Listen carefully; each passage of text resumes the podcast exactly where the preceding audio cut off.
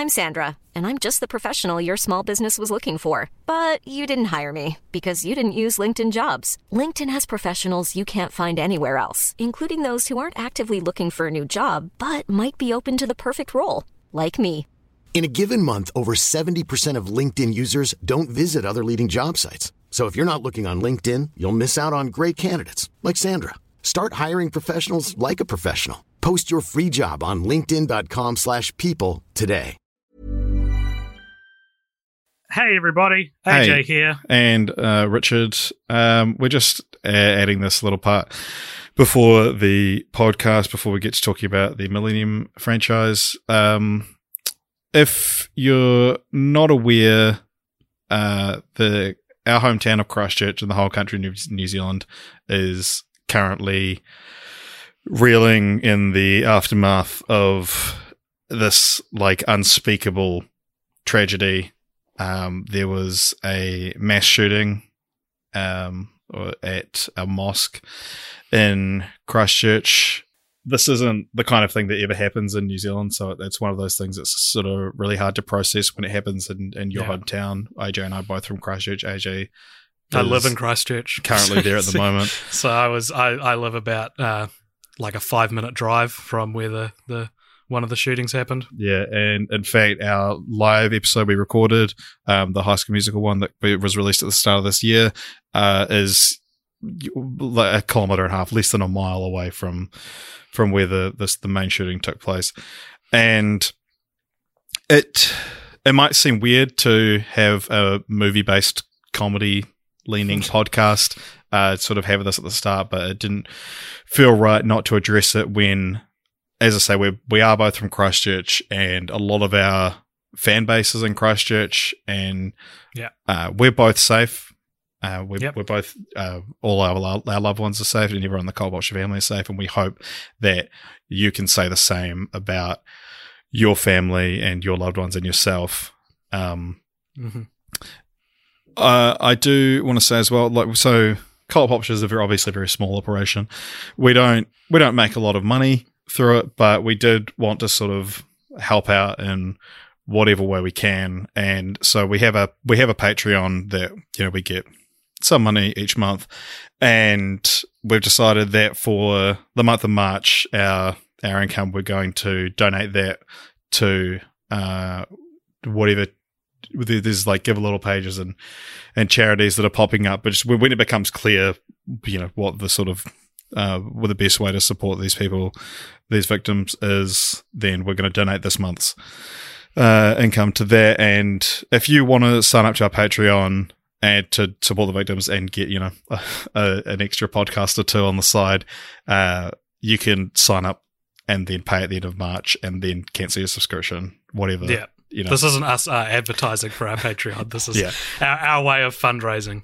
Um, but yeah, so we recorded this episode before recording this little introduction uh, because we didn't want this this sort of energy to follow on uh, into our record. So let's put this kind of all to the side for now. Obviously, we can't ignore it. In New Zealand, our, our, the country we we live in is a different place from Yeah. now. But um, We we wanted we thought about uh, not releasing anything this week. We thought about like going dark for a week. Um, but you know, if if all we can do and you know give the world is a silly two hour podcast of us shooting the shit about movies, then yeah. we were like we should still do that because if we don't if we um don't continue to live our lives and create what we would call comedy or humor um you know if if we stop doing that because of the actions of these people then you know like the hate wins. Yeah. and we that that's not the way the world should be. That's not what we should take from this. It's you need to look at um all the messages of support and love that came out of of this. And uh that's what we're about here at Cult Popture about love so please enjoy our stupid little podcast. I guess. yeah and um we're sorry for again we're sorry for being downers at the start of this um but we promise there's no more of that. Although I, I should say actually that um, if you're familiar with the Millennium franchise, you'll know that this episode will probably actually deal with some pretty heavy themes. That's true. That was Um, an unfortunate, uh, uh, you know, result of our randomly choosing franchises Yeah. uh, Um, design. Yeah. So obviously, I mean, I guess I would say trigger warning. Con- yeah, content warning. yeah. content warning. There's this contains themes of sexual assault. uh, and again, I'm sorry that I had to say that, but uh, yeah, it, feel, it, it felt like the right thing to do. So let's uh, kick, take it away with uh, the song "Glitched Out," which is the name of our theme song. If you didn't know that, Yeah. Cool. Thanks, guys. We love you all. thank you. and, We love uh, you, and Please Yeah. enjoy this episode.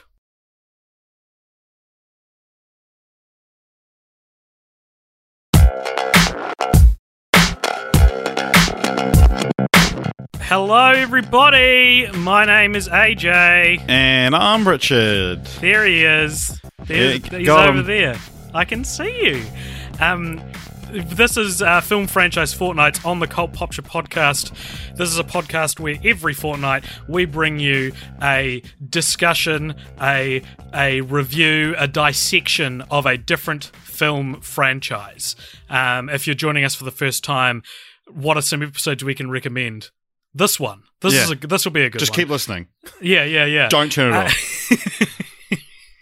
um, and today on the show, uh, we're going to be reviewing, discussing, or dissecting. I'm not going to say and because depending on your definitions of all of those words, you may have different um, different feelings about them. But we are going to be talking about the Millennium series, um, which is a hard franchise to try and like advertise that we're watching because. How many people do you think know it's called the Millennium series? Everyone. You reckon everyone? I wouldn't Yeah. know if I didn't look at the Wikipedia. Wikipedia page. I don't Well, think. I guess uh, this is one of those things where I'm just smarter than you. That's tr- that happens um, frequently, Yeah. but I use the word frequently, which is more. yeah. So I don't know what than that word means. Sorry. it means often. oh, okay. Yeah, yeah. Cool. Do you ever watch Everybody Loves Raymond? Uh, we've talked about this so many times. And Like- how there, there was one where where the guy, the dad, Frank Boyle, was like, "Make up your mind, America. Is it often or often?" and I, whenever I heard that joke, I was like, "I wonder what that was written as in the script." You know, because it's all in how he pronounces it. Um, surprisingly, though, we're not here to talk about uh, Everybody loves Everybody Raymond. loves Raymond, not this time. But yeah, the Millennium series, or maybe more well known as the Girl with the Dragon Tattoo series, or the Dragon Tattoo series, Yeah. or one of those. the Dragon Tattoo stories as like it's become, you know, like official marketing has called it. yeah, yeah. Um, so yeah, the the Millennium series is a series of crime thrillers uh, that are almost entirely based off the Swedish novels by the late Stieg Larsson. Am I saying that correctly? To your as knowledge, far as I'm aware, yes. Stieg Larsson. There's a few um, assumptions on pronunciation that I'm going to have to make. yeah, that's true. That's, there is going to be a lot of Swedish in this episode from from two people who don't even know how to pronounce Swedish, let alone. I don't know how to pronounce the word Swedish. Swedish. Um, the, so the novels that the the films are based on, they were all published posthumously, uh, with the first novel coming out in 2005 and his second two coming out in 2006 and 2007 respectively, and he died in 2004. Um, the fourth novel, on which the fifth film that we'll be talking about is based on, was written by David L- Lagercrantz. Lagercrantz, yeah. L- Lagercrantz. I'd presume Uh, so, yeah. Yeah, and that was released in 2015. Uh, so depending on who And you he's ask, still alive. That one wasn't yeah, posthumous. yeah, yeah. The, depending on who you ask, the and what like parts of IMDb trivia sections you read, the films span across two and a half different canons. So there's there's a trilogy, there's a Swedish trilogy, an American adaptation, not a remake. It's an, they're pulling from the same source material, so it's just a another adaptation, and then uh, a another movie which depending, yeah, some say it's a sequel, some say it's not. Yeah, it's Uh, like a we'll soft talk about that. reboot. Yeah, I guess, soft yeah. reboot is the, is com- commonly uh, is what it's referred to as. Uh, the so the movies star Noomi Rapace. Am I saying that right? Yeah, Nu- Sh- like would it? Do you reckon? Like we've gone into a lot of detail for not saying what the films are. what have, we've, what do you mean? We haven't said the names of the films. The girl with the dragon tattoo. I've said that. yeah, I know, but I don't know. It seems like to g- get into starring, all right, all right. we girl should say titles tattoo. first. The girl with the dragon tattoo, the girl who played with fire, the girl who kicked the hornet's nest, the girl with the dragon tattoo again, and the girl on the spider's web are the five films. A new dragon tattoo story. That's not written anywhere else but the poster, so I didn't include it. But we can talk about that later on if you like. I'm sorry. I'm sorry. I mentioned titles. so these movies star Noomi Rapace, Michael Nyqvist, Rooney Mara, Daniel Craig, Claire Foy, and Sverre Gudn- Gudnason, uh, who all play the same characters. Very goodness. um, yeah, so they play Lisbeth Salander and Mikael Blom- Blomqvist, Blomqvist in different films. Um, other well-known actors that I'd heard of who appear in the two American films include Christopher Plummer, Stellan Skarsgård, Robin Wright, Lakeith Stanfield, and Stephen Merchant. Anyone else I'm missing? Oh, that's a pretty good list you got there, mate. Sweet, sweet. All right, here we go. We're cracking into it. Now I'm going to tell you what they're all called. Uh, Uh, so the first film to, to be released was called The Girl with the Dragon Tattoo. That was released in February of 2009 and directed by Niels Arden Oplev. And what do you think that has on Rotten Tomatoes? um, I'm gonna say mid to high 80s. Yep, mid to high 80s is exactly it. It's 86. Nice. Uh, and can you give us like a brief synopsis of what The Girl with the Dragon Tattoo is about? Right, so it's sort of uh, two stories that converge. So you've got uh, a, a journalist called um, Mikhail Mikhail. Blomqvist. Blomqvist. Blom- Blomqvist? I, I always get confused because um, he's played by an actor called Michael Nyqvist. Nyquist, yeah. and, and and they are- they have yeah, they're very similar names, but they I should say as I should the late Michael Nyqvist Mm, true. um, unfortunately. But yeah, uh, so he has just lost a libel case um, for you know slander, but when it's written, it's called libel, as um, Spider Man taught us. Oh. uh, and but he gets hired by this patriarch, I guess, of um, the Vanger The family. corporation, yeah, yeah. They, Yeah. they have a business. and uh, he says, "Look, this the, the this this girl, my family was killed forty years ago. She disappeared forty years ago. That his niece, and I want you to to find her killer." Yeah. and then at the same time, you've got Lisbeth Salander. Who is uh, what's like the word like a ward of the state kind of thing? Yeah, yeah, exactly. Yeah. uh, and she uh, is currently she's like cyberpunk goth. yeah, she's she's a, she's a Yeah. computer hacker. She's a Yeah. cyberpunk. She uh, was the one. She does like background checks yeah. because she you know she's so good at hacking into all the systems and Mhm. finding all the secret information. Mhm. And eventually, Michael finds out about Lisbeth and says, you know, this is the perfect person to assist me in this case. Mhm. And there's also quite an important uh, scene, a very harrowing scene of uh, sexual assault that happens. And um, It kind of informs uh, Lisbeth's character. yeah, so These- she, these are very feminist, uh, f- like strong feminist stories that are sort of sort of about the uh, the horrible extremes of misogyny. Like all, all five, I would say that's what they're trying to convey. And so Yes. there's a lot of hard stuff in these movies. yeah. Um, but basically, I mean, I don't know. Do we spoil what the the the case? We, how this yeah, we'll be ends up? talking about spoilers plenty, so just spoil it. Okay, so so it turns out that uh, Harriet, the girl that we're missing, is still alive, Mhm. and uh, you know everyone's Well, she, she, she is so she escaped her to, her home because her father and brother were abusing her her whole life. And yeah. So, but yeah, like the the her father was a, a killer of women, and then when she finally managed to stop her father and, and kill him, um, and her brother witnessed it. And it basically just turned him into his father. Yeah, and so the there's a the climax of the film is basically them uncovering that it's one of the unsuspecting members of the Vanger Corporation's little island where they all live and don't talk to each other. Yeah. Cool. So that was uh, followed by The Girl Who Played with Fire in September of 2009. Mm-hmm. Uh, so, so the same year. This one was directed by Daniel Alfredson, which is a Yep. distinctly non-Swedish sounding name. But there you go. That'll be the only one. Um, well, I guess until we get to the American That's the only non-Swedish name we're saying. Yeah. Daniel Craig. Uh, what do you think The Girl Who Played with Fire has on Rotten Tomatoes? uh, I'm gonna say lower than um than Dragon Tattoo. Yeah. Uh, I'm gonna guess seventy-two. It's got 70, so Ooh. very close. And what's this one about, Richard?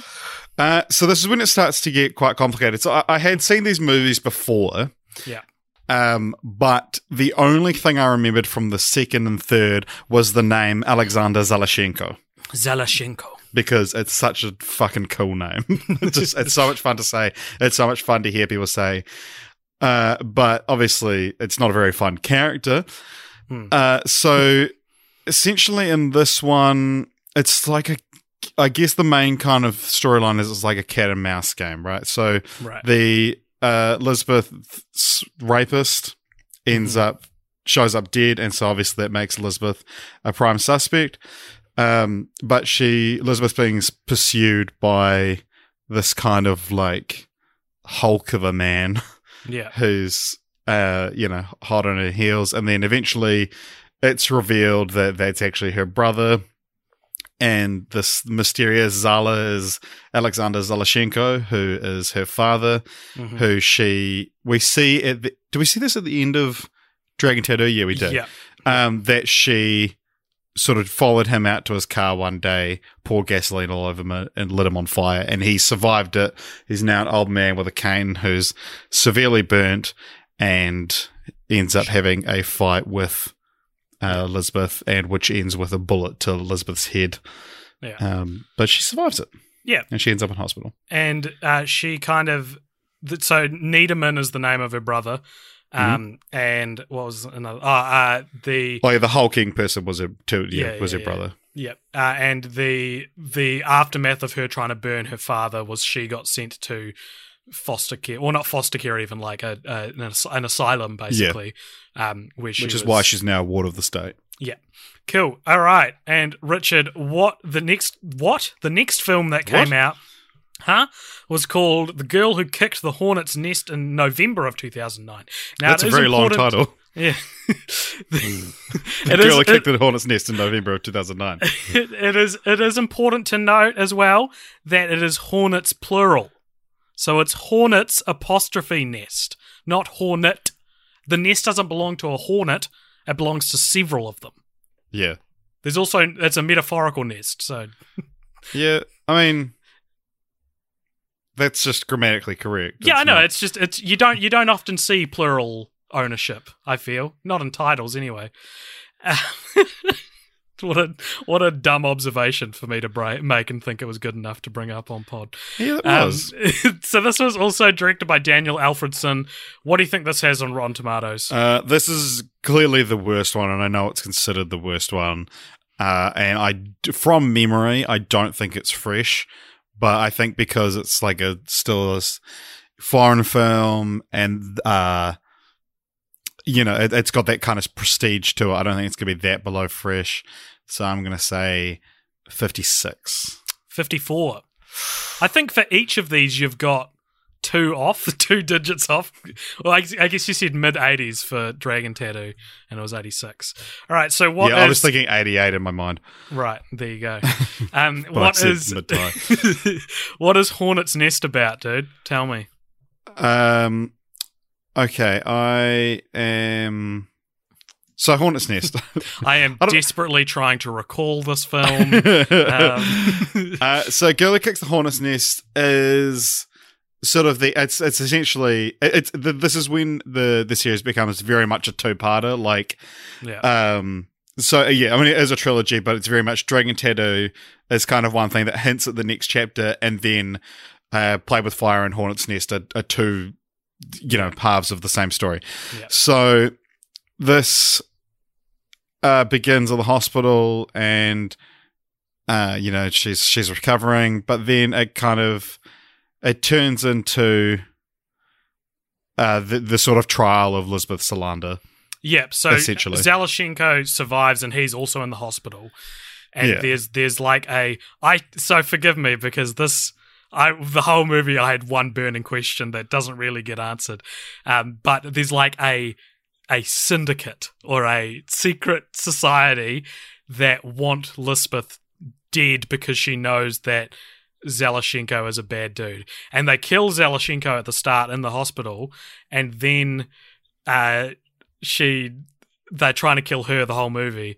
But I don't know why. I don't know what their deal that that like sect's steel was. Um, Mm. I think it Maybe I- it will be explored in a later film, kind Yeah. of, but not really. Maybe. Um, and so, yeah, it, it, it, they basically catch her and her doctor, um, who who treated her when she was in psychiatric care and growing up. Uh, his name is Doctor Teleborian, um, and he basically is a bad dude, and so she has to prove that she's not a liar. Um, very very pertinent to uh, cases of like he said she said kind of stuff that you get going. yeah, but then obviously the the bombshell is that she actually has like you know video recording of Yeah. of her being raped by her um guardian. I guess Guardian, is the right word. yeah. word. Yeah. So yeah, we we end it there with that that original uh, Swedish trilogy, and I guess the only other thing I would mention that's of interest is that the second two films were made to be straight to TV movies, but because Dragon Tattoo did so well, they released them in cinemas, which is interesting that you'd get three separate films all in the same year, all released in cinemas, and they're Yeah. all sequels. You know, sweet. So. Uh, a while later, in 2011, uh, Ages later. Age- what is that like? oh. two years two. almost. You're Yeah. right. It is two. Wow. The number two shows up again Time in this podcast. flies. Uh, so David Fincher got his hands on it. Now David Fincher being being the um the one of the the best direct working directors alive, probably. I'd Mm. be comfortable sticking Yeah. my neck out for that statement. Uh, he got his hands on it and he made The Girl with the Dragon Tattoo, an American version. Uh, what do you think that has on Rotten Tomatoes? Um. Or Rotten Tomatoes? Ah. I wonder, like in your script you've written, how that was written. It wasn't. I can Um, send you a screenshot. I just thought of it on the fly. Wow, Uh, that's know. that's insane because it's such a funny joke. uh, I'm gonna say, what did the first? What did the original have? The First says 86. I'm gonna say 86. It does. Did you know that? Did No. you know that they were the same? No, Because I thought that's an interesting piece of trivia is that they're both ranked the same or ranked, rated the same. yeah, All right. Um, I don't know. Do you, do you want to go over the plot yeah. I think it's not really like the. It's a, a lot of you know American adaptations will add something, or th- there's like you know you think oh maybe there's like a famous thing that was left out of the book that was brought back into this or something. It's it's a very I mean I, I haven't read the book, but it's a very faithful adaptation of very the similar original. to, to yeah, very similar to the other Swedish film as well. Yeah, The di- I mean they don't they don't change the small. names. They they all No. keep their like Swedish sounding names, even though they varies to from person to person what kind of accent they speak with. Yeah. Uh, but yeah, it's it's the actors they cast. Some of them are just like, yeah, he's the you know the the American version of that actor or British version Oh, of that do, actor. yeah. Um, Daniel Craig is Hollywood Michael Nyqvist. Yeah, and, like and if if Michael Nyqvist didn't look like a real person and he looked a bit more like chiseled and handsome, he would be Daniel Craig. yeah, yeah, it- it's uh, yeah, it's it's ridiculous. yeah. Uh, but yeah, I mean, there, there's not really much to say in terms of the plot. It's It's it's, the exact almost- same yeah, It's, thing. it's, Yeah. it's the same. Uh, sweet. And then uh, in 2018, so the longest gap between films, hmm um, quite a wide margin since the uh, first three were months apart. Yeah. we we got the Girl in the Spider's Web last year in 2018. Um, weird, weird watching a film I saw in cinemas a few months ago again for this podcast. Has that ever happened it's, before? uh, It's the most recent film we've ever done for the podcast. Not only in terms of um, from now, it's the most recently released film we've covered, but I think other than going to the movie specifically for this podcast, it's the most recent one we've had to Ah. rewatch, which is going to be. That, that record's going to be broken very soon. Yes. Um, Uh, I, I guess another fun fun way to look at it would be it's a movie that wasn't even beginning to exist when we started the podcast. yeah. But I guess that you could probably say that about a few others, to be honest. Yeah. Um, like, I'm sure they didn't think they were doing a fourth Pup Star movie. they actually had they had planned Yeah, and, yeah. we're going to do it. Uh, so this was directed by Fede Fide Fede I think it's Feedy. Fede Alvarez or Or, we no, sorry, Fiddy. Fede I think it's Fiddy. Fetty Wap. Yeah. Um, is directed by Fede Alvarez. We've before we've called him the Feet. Yeah. Um, feed. Feed. My feet. Uh, yeah, so he directed it. Uh, and what do you think this has on Rotten Tomatoes? Uh, this is like 40, isn't it? Yeah, forty percent. And what is this film about? Uh, so this is this is really interesting because it's a yeah, like I said, it's a soft reboot because obviously we didn't get an American version of um, Play with Fire or Hornet's Nest, but you are there are elements of those hinted at it, but it's also supposed to be, I guess, a sequel to the American Girl with the Dragon Tattoo Mm. and it's just implied, I guess, that the other two happened. But at the same time, it kind of ignores all of that. In and it's terms of supposed to just be the continuity, first story. yeah, in terms of continuity, it's one of the weird, weirdest like examples of how to handle the idea of a soft reboot. because it's like it doesn't quite explain everything it would need to if it was a standalone. You know, like there's stuff that Yeah. it's, it assumes you'll know because you know the story, um, or the, at least the Hmm. series. Uh, and as I said before, this wasn't based on a Stieg Larsson book. Uh, this was based on what's his name, David David Lagercrantz. Lagercrantz, his first novel, which he because he took over from Larsson, yeah. um, what, like, do you mean it was his first in the series or it was his first novel ever? is his first in the series. Okay. Yeah. He's, I think, he's pretty acclaimed outside. of Right. Yeah. Uh, Yeah. So what's it about? What like? yeah. just- So uh, this is, uh, there's a, one of those kind of like end, like rabbit's foot in um, Mission Impossible Three, one of those like end of the world kind of Hmm. MacGuffins, and it's a computer program.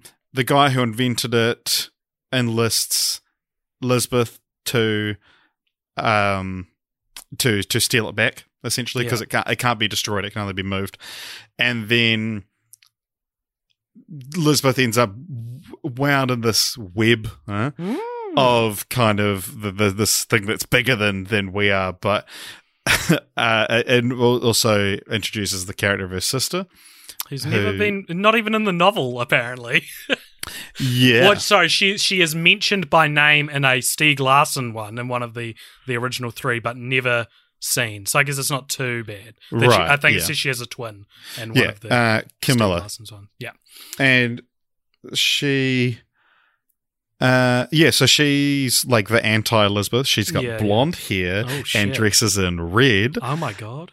And yeah, essentially she She's like the head of the spiders, which yeah, is the, the, spiders, which is steal. which is kind of what was referred to as the section. Is that right in Right. Hornet's Nest?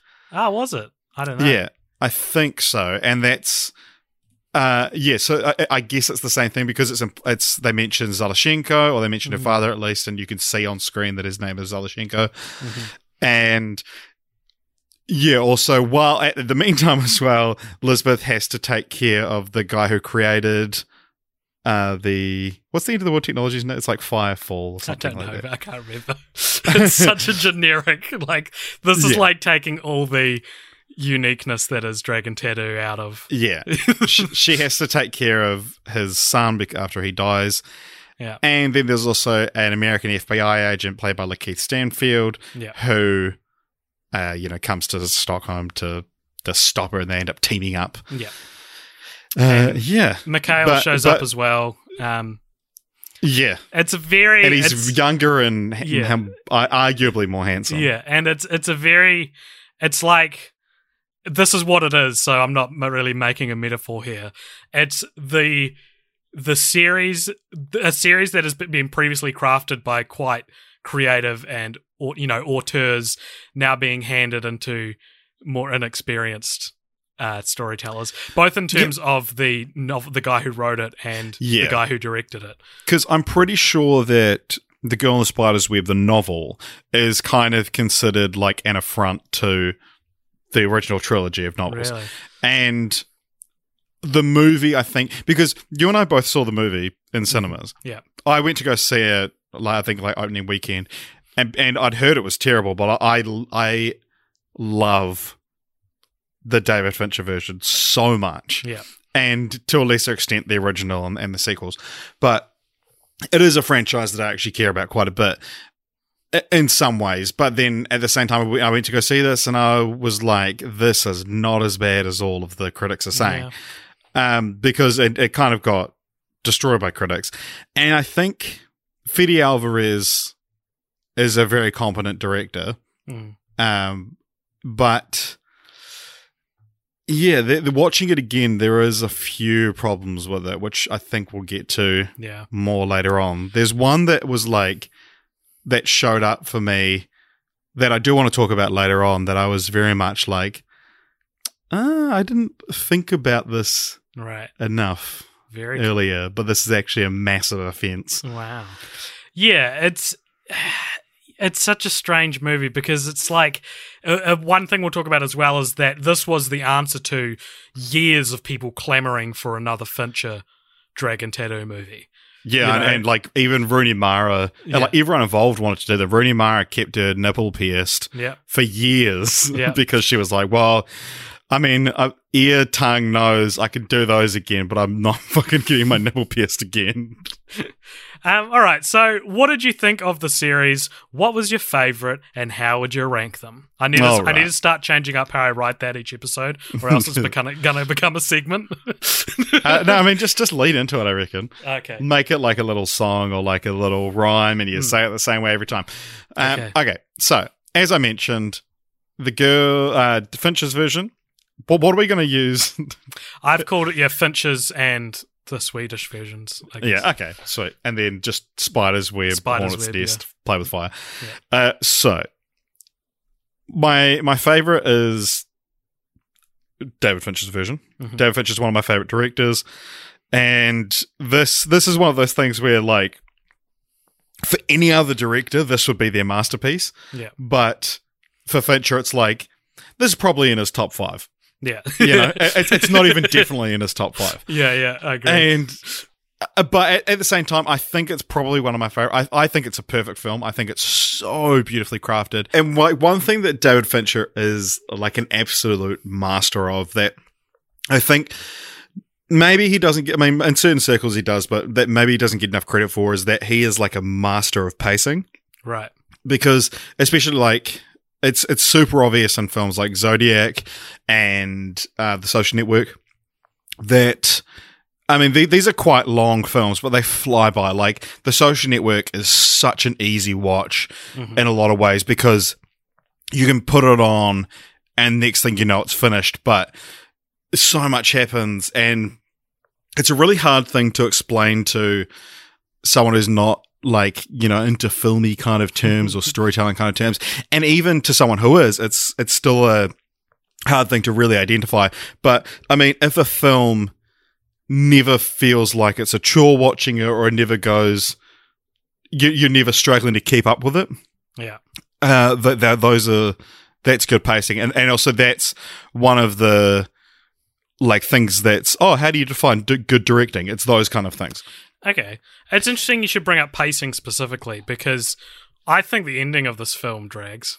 Like, I enjoy it, but it. I, and I remember th- thinking that because I saw this in, in theaters, um, and I've only seen it twice, like then and for this podcast. Yeah. And I remember thinking when I walked out of it, that was so good until it just wouldn't end.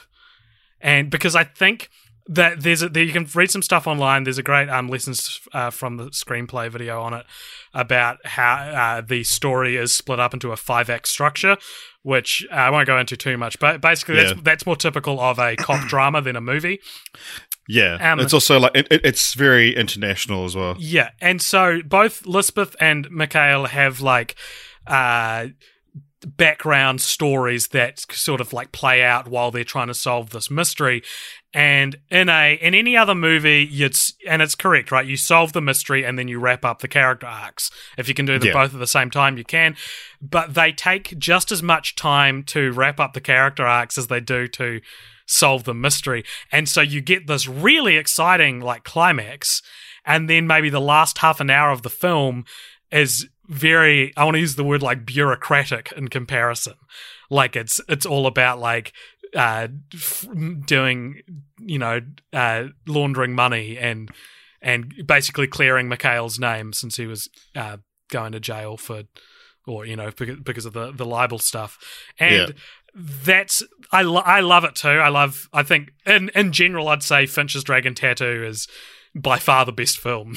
Like by far the best film Yeah, yeah, of- of the hundred percent. Like, but I, I can understand why people want to leap to defending an original, yeah but and especially a foreign language film. yeah But it's, Finch's version is better in every single way. Well, it's not big because it's not an American remake. It's a David Fincher film.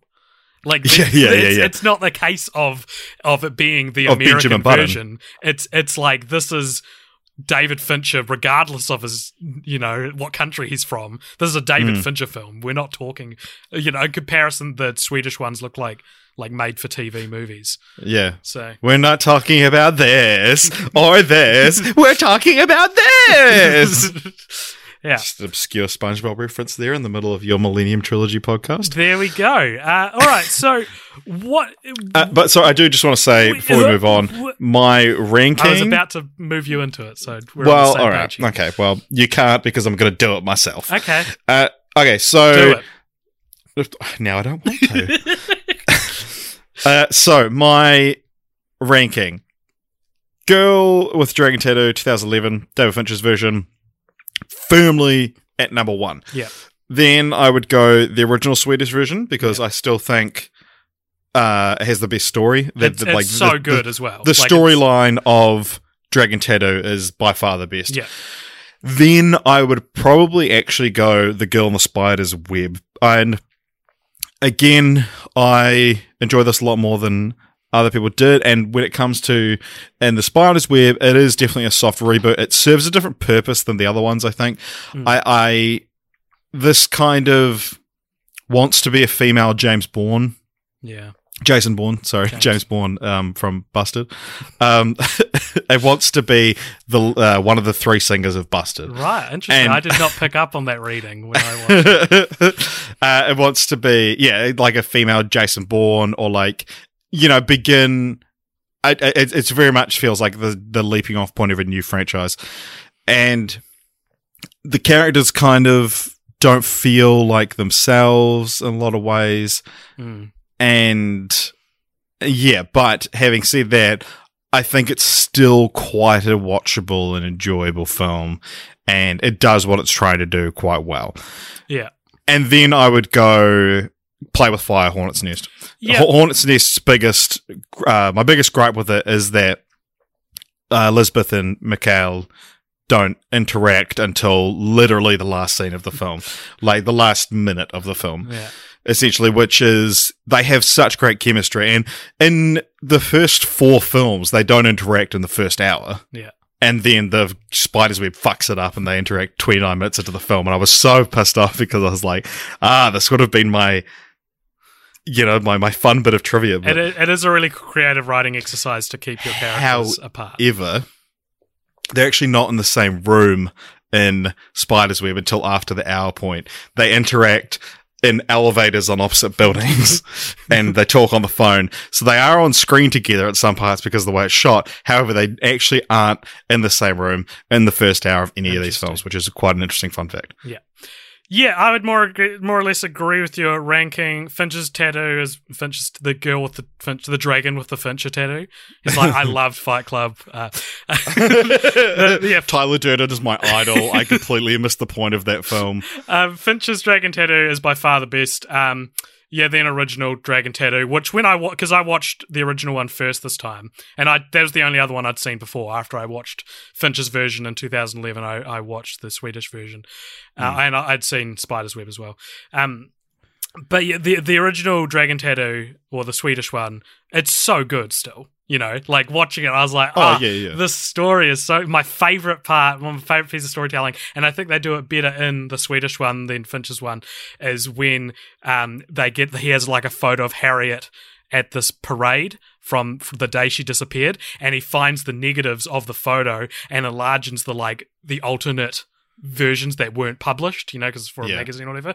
And he, you know, slides through them and you see her face slowly turn and see someone and her face drops and she leaves in these yeah. photos. I was like, that's so fucking good. That's such a good visual storytelling. It's captivating and it's a, you know, it's a murder mystery, right? Yeah. And now we have this like this bomb Mystery. drops. Yeah, it's so yeah. it's it's so good. Um, so I th- I thought that was just handled a bit better in the Swedish one than the Fincher one, where it goes past a bit faster. Uh, and and also they also find out someone's taking a photo in the photo where she sees someone, so he has to track down the opposite photo and find. It's excellent. It's really yeah. good, like murder yeah. mystery. I, I, do love a good like murder mystery slash like detective story. Yeah, yeah, exactly. Uh, then yeah, I would go second place. I've kind of tied played with fire and Spider's Web. I think played with fire is truer to um Stieg Larsson's the original vision. film, yeah, yeah, obviously because yeah. he wrote it. But Spider's Web is a hell of a lot easier to watch uh, because yeah. it's simple. Uh, and then and it's in the language that we speak. yeah, yeah. No, but even just the plot's pretty complicated and played with fire. Like you know, yeah, yeah. Uh, and then Hornet's Nest is dead last. I agree. Um, yeah. So here I've got a couple of things. I, I I've got one kind of example of what a good good way to explain why Fincher's version is superior in okay. in my in my eyes. Um, so w- Lisbeth, uh, she, as we said, she gets um she gets raped by her new guardian, and the reason she has a new guardian is because her old guardian uh has had a stroke, so she needs to be given to to a you know. She's a ward of the state. She's given to a new guardian, and in the Swedish version, it's like your your guardian's had a stroke. And in the Fincher version, it's like she goes to his house and she sees him lying on the floor and she like helps him up and like coddles him and, and looks after him and stuff. And I do we even see him in the Swedish one? I don't think so, no. So that's just an example, right, of like showing mm. that this is someone she cares about and a place in the world she's found that she's got a guardian who trusts her and lets her have her own money. And then this new guy is the polar opposite, who's not only like an asshole, but then also assaults her. Yeah, uh, yeah, and so that's that's like an example of what I would call better storytelling because we establish uh, we establish she's got a good relationship with her original guardian before we find out she's got a new one. Yeah. Um, but that being said, there are a few other things I prefer about this to the Swedish version. Um, as I said before, I do think it wraps up at least quicker or more efficient than than Fincher's version. Um, I don't know. Maybe you disagree. It sounds like you disagree, but uh, no, no. I, I mean, when I say it's better in every way, I mean, except the ending. You know. no, I mean it's not like I don't know. What I don't do really think? count that as a way, you right, know. You, I guess it's like it's better shot, it's better yeah, crafted, yeah, sure, it's better sure. acted. Like, yeah, yeah. absolutely. Uh, yeah, so it just ends quicker, I guess, which is nice coming out of the climax. Um, and I also really love in the Swedish version that when Lisbeth chases Martin, who's revealed to be the bad guy, um, he like drives off a a bridge and his car topples over and sets alight. And in the Swedish version, she walks up to him and watches him like burn alive, and she can yeah. save him, but she chooses not to. And that's very that's a very extreme uh, and powerful view. Like when I watched it, I was like, well, this is what it's like when uh, like Lisbeth's rapist is, you know, has all the power. The, the power Yeah, dynamic it's- it's- shifts. Yeah, essentially because the the movie is about, and the whole franchise really is about the the power dynamic between uh, women and the men who abuse them, Yeah, exactly. and uh, this is the tables being turned. Yeah, and it's know? it's really good. Whereas in Finch's version, he drives off the the bridge or something. He doesn't. He like skids out of control and crashes. And then as she's walking towards the car, the car blows up. And I wonder why they did that. I wonder if there was a it was like a morality play, and like Hmm. it, it's like the the fact she watches him burn alive is something like, you know, uh, uh, Mikhail would have saved him. You know, maybe it's it's something like that, and they didn't want to show her as so merciless. Um, yeah, I mean, yeah, it could be one of those things that's actually not in the book, and they chose to yeah, maybe. um, adapt it more faithfully or something like. I mean, I I, I don't know. This is, I'm just spitballing. Yeah, yeah. No, that's a good point. Yeah. All right. So, uh, Millennium is an interesting franchise to talk about because, in a lot of ways, as we've kind of just discussed now, it actually kind of fails miserably as a franchise. You know, this is the franchise podcast, and what we're really talking about is one really good standalone movie which was made twice, and then a few like vastly inferior sequels. Yeah. um, so my main issue with every sequel, including the Spider's Web, whether or not you consider that a sequel or not, is that the story gets way too personal. And I think before I'd seen them, I assumed that they were all Lisbeth and Mikhail solve a crime together, right? Yeah. But Dragon Tattoo is so good. Uh, Dragon Tattoo is the only one that is that basically, and it's so good because it isn't a case that's directly linked to either character, but it is their personal histories which allow them to be the kinds of people who would be attracted to that mystery and solve that Yeah. mystery. So in terms of Mikhail, he's kind of it's like his one shot to get out of you know, to to to make some money before he like in the I think in the Swedish version he's going to jail for three months, and in the uh, Fincher version he's just you know his name's been tarnished, so he's Yeah. like down on his luck. He's got nowhere else to turn, so he takes the job more out of like it, it's something he's got no other choice. And for Lisbeth, it's like there's a fantastic little soundbite which. I feel like they would have made for the trailer for the Fincher version, but it also just is. It's like Finch is real good at like dialogue porn. I love Finch's dialogue so much, and Yeah. not that he writes his scripts, but still. Yeah, well, I mean, he he teamed up with like Gillian Flynn and Aaron Sorkin. Yeah, true. Um, Yeah. and and it basically when they first meet in Finch's version, and uh, Mikhail's trying to convince her to, to to follow him, he goes, "I want you to help me catch a killer of women." And it's such a sharp line, and it catches her attention, and it's so like this is what the movie's about. It's about a killer of women, you know, and Yeah. all the all the implications that come come with that, and like if you're thinking about feminism or whatever, they're there, and they're they're Feminism or whatever. well, you know what I mean, like like the, the film. it's like the, your, the opinion of someone who says feminism. um, it's like yeah, feminism. Yeah, he's mentioning it, and then immediately following it with or whatever, just like makes it sound like I'm a such less feminist. of a I'm a proud feminist. So feminism, yes. Um, so Yeah. th- do you know what I mean? It's because feminism is very much. Um, I you might laugh at me for saying this. It's an undercurrent. No one says you're a feminist in the movie. The the movie is feminist in the actions it shows, not in the the message it's preaching yeah, with right, dialogue. yeah, sure. And so that line is like real emblematic of the series. Uh, and so what what I was getting at was like Lisbeth is attracted to this case of solving a kill of the murders because because one thing we haven't mentioned is that while Harriet disappeared, they basically work out that there've been a series of women being murdered over the over like the same time period. Um, that they Yeah. think are pretty are intrinsically related for reasons that you can watch the film and remind yourself of in Yeah. Yeah. yeah.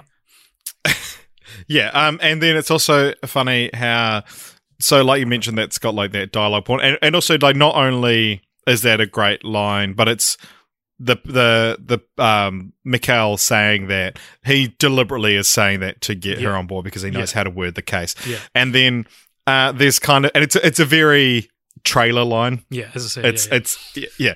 Um, but then Spider's Web, in another sort of pale imitation kind of thing, has the line, "Are you not Lisbeth Salander, the hurter of men who hurt women?" yeah. And it's like it, it just it's kind of an awkward line. And it's also like the fifth to last line of the film, um, And- which is kind of just like a weird thing. Yeah. To, Do you remember to, in that- to have? Yeah. Do you remember in that trailer? Um, she's like, "Why is it, Lisbeth? Why is it that a spider doesn't get caught in its own web?" And then that line's not in the movie, and I was like, "It's Yeah. a cheesy line, but it's a good line." I don't know. Yeah, yeah. uh, yeah, Yeah, one of those like metaphors. It's like, oh, It's- it's a good- it's a good metaphor, yeah, yeah, for the world of the film. what does it mean? I hope one day I'll work out what the movie, the title of the movie of my life is called based on some real good metaphor that someone says to me. I'll be like, that'd be a good title for my movie about me in the meta universe. so my main issue, a title about me. It's called a title about me. yeah. So all of the sequels and Spider's Web, if you consider a sequel or not, are so they're pretty much all about Lisbeth's history. So I like I literally groaned when we find out that Zalachenko and Needleman are uh, her father and brother and the girl who played with fire. I was like, oh, why are they brother and father? I kind of hate like familial plot twists like that because they actually Yeah. don't mean that much. Like maybe I, I'll speak. I can't speak for everyone, but if I found out, if I didn't know who my like long lost brother was, and then I found out he was my nemesis, it didn't it didn't really change anything. You'd be like, oh, lazy writer. like it, it, I, it, I guess maybe it, it would change something if you were like looking for your brother the whole time or whatever. But in this case, she doesn't even know she has a brother, so it's it's so needless for Needleman to be to to to for her to need a man. More like needless, man. It's so needless for her to need a man. Um, oh my gosh, Oh. that's why. uh, yeah, and so I, I didn't really like that. And the the the film that played with fire does have a B story, which kind of operates as that external case about human trafficking in the same way that the Harriet mystery kind of is in the first film, but it ends up being like intrinsically related to Lisbeth as a person. You know, Yeah. um, and then Hornet's Nest is pretty much solely about Lisbeth and her court hearing, and it dredges up stuff like her that that like I felt crafted her character, like were informing a character, and it repurposes that to be front and center. This is the plot, and I kind of wish if there was going to be a court case in it, I kind of wish that was the B story, and we had a case be the the A story. That's interesting, and well, I guess we'll kind of get to more of that in my continue the franchise, but I kind of disagree with you there. Oh, okay. Interesting that you would tell me that. Uh, all right. Why? I don't know. Uh, so, it's not interesting. It's boring. uh, Spider's Web, as I've called yeah. it here. Let's talk about it. Let's talk about Spider's Web. I'm ready. Let's go. Okay, for as much shit as it gets, I feel like it is the closest to the dra- to Dragon Tattoo in terms of what Dragon Tattoo promises for its sequels, or what I was expecting the sequels to be. Yeah. Okay. Yep. because it's actually about a problem that's bigger than Lisbeth. And although, like, it's like it's her sister, and the plot is saving the world, which is such a signpost of a sequel that's jumped the shark, is when it's gone from a personal story to saving the Yeah. world. And and, and for the record, the, these issues are with the novel as well. We're Yeah. saying, like, Yeah. you know, Um, yeah, that's that would be what I would say is is what I find interesting about Spider's Web. I guess is that it's, yeah, I'd say Spider's Web is more franchise friendly. yeah, yeah, absolutely. Um, and especially with that's what it seems like they were trying to do is Mm. like make make a, a James Bond for feminists, Yeah. essentially. Yeah. Like you know the, this this kind of this role that can be recast every now and then, and is about saving the world Mm. with a with a technological twist. But that's I think if you if instead of doing a female James Bond, Lisbeth Salander should be the. That's a good idea. If they just haven't done it well. Oh no, yeah, I, I, I agree, and that that's why I was like, I mean, it does well what it's trying to Yeah, do. I mean. I, I don't think the box office results, um, you know, lend themselves to creating a franchise. But uh, I mean, Lisbeth's a great character in four out of five of these movies, and one of them she's Claire Foy with a haircut. um, and yeah, it, it, it is a really interesting thing because, but at the same time, it's one of those like, why do you have to take an existing character?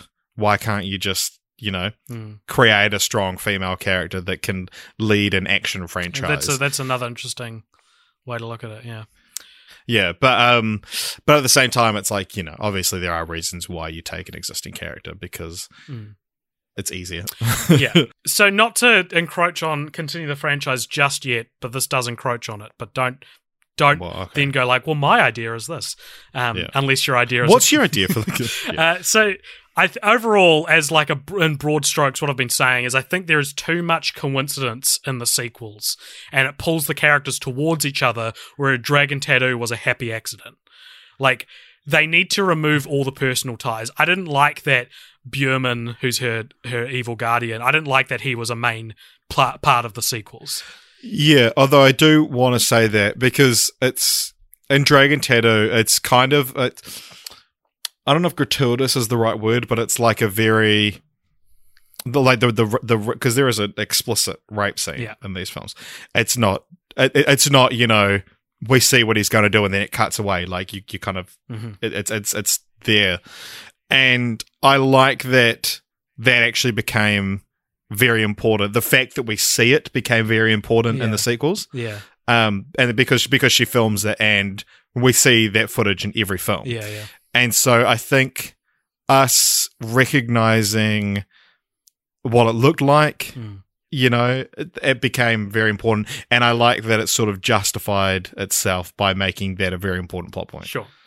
That I guess what what I'm more getting at is like the sequels don't isn't like Mikhail reconnects with Lisbeth after a couple years of not talking to her and he's like, I need you to help me with another case. Because that's more intriguing to me than by coincidence their lives end up together again. Yeah. Yeah. Yeah, it's the it's the Pixar thing of uh, coincidences to get people into trouble are clever, Yeah. but coincidences to get you out of trouble is lazy storytelling. Yeah. I mean, that's kind of the opposite of what I'm saying because it's the coincidence that they get them into trouble, I guess. But Yeah, but I mean, it's more that like he's getting the- out of trouble in the sense that that he's got he's He's got oh, now oh, with his Elizabeth buddy. is here. Yeah, yeah, yeah.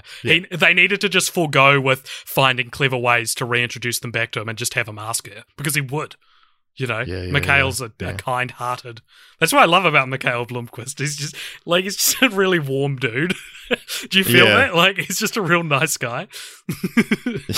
yeah. Uh, one of the one of the scenes I always remembered, even from when I saw saw Dragon Tattoo in the cinemas in 2011, is after I think it's after um the guy who's hired him, Henrik, has a has a stroke or something like that, and everyone like the the whole town's in, in panic, the whole like Vanger families in, in panic, and then uh. Um, Mikhail runs up to one of the characters who's in the car and he's like, "What's going on?" He's like, "I, I don't know." And, he- and Mikhail goes, he like taps the car and he goes, "You've got to go."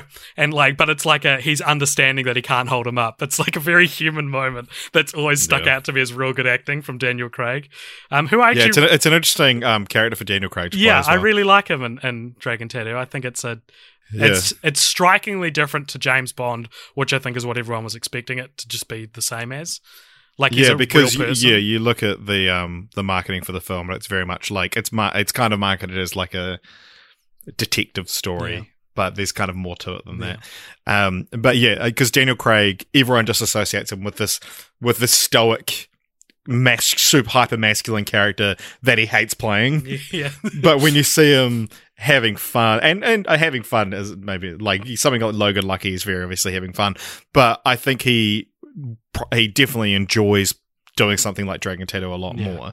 And I think if you stopped him in the street and you were like, "Oh my god, I loved you in um, the girl with Dragon Tattoo," he would be a lot more willing to have a conversation with you about it than. You know, Interesting um, theory. Than, than James Bond. Try it out, everybody. Yeah. Next time you see him in the street. Yeah, it's it's like I mean, um, Harrison Ford. If you say, "Oh, I love Indiana Jones" or "I love Han Solo," he's just like, oh, no, no, no, "I'm Harrison Ford." But if you're like, uh, but but Blade Runner was the one that he always liked talking about. Did- I, I Um, really love the yeah. interview after Blade Runner 2049 came out where they're like, So, what did you think of the film, Harrison? And he goes, Can I swear on your show? And they're like, Yeah. And he goes, I thought it was fucking awesome. and it's like, like Harrison Ford's kind of been on record for promoting his movies quite well. Like he'll say he like he he he scolded Shia LaBeouf for speaking out against Kingdom of the Crystal Skull, but there was something so genuine about it that is like, I believe Harrison Ford felt that 2049 was an important movie for his career. You know? Yeah, he's definitely like that's the character he asked to revisit, Mm. you know. Whereas the other ones were like, you have to, and it was, oh, Yeah, yeah. whatever. yeah. But yeah, Harrison Ford's got like great, very dry, very understated sense of humor, Yeah. and I think a lot of people don't get it. But Yeah. once you're kind of in on the joke of Harrison Ford in interviews and stuff like that, he's a very funny man. Yeah, yeah, exactly. But we're not here to talk about it. No. What we are here to talk about is Girl with Dragon Tattoo. And Mm. one thing that I loved about this film uh, is actually not in the film. Well, we're only here to talk about the girl with the dragon tattoo. Oh, Richard, oh so- sorry. Okay. Uh, Harrison Ford Harrison Ford is beautiful in the Girl. No. Uh, as as the titular girl with the dragon tattoo. yeah, as the tattoo. The tattoo is actually like it's on the IMDb trivia. It's like the tattoo is actually um, of actor Harrison Ford. it's voiced by Harrison Ford. the tattoo talks. uh, yeah, no, this had one of the Fincher version, one of, if not the greatest trailer of all time, I think. It's a very interesting trailer because, so it's, uh, this is the, the original teaser I'm talking about. It was minute and a half long, essentially, and it has a cover of Immigrant Song, sung by Karen O of the Year Years, composed by Atticus Ross and Trent Reznor of Nine Inch Nails.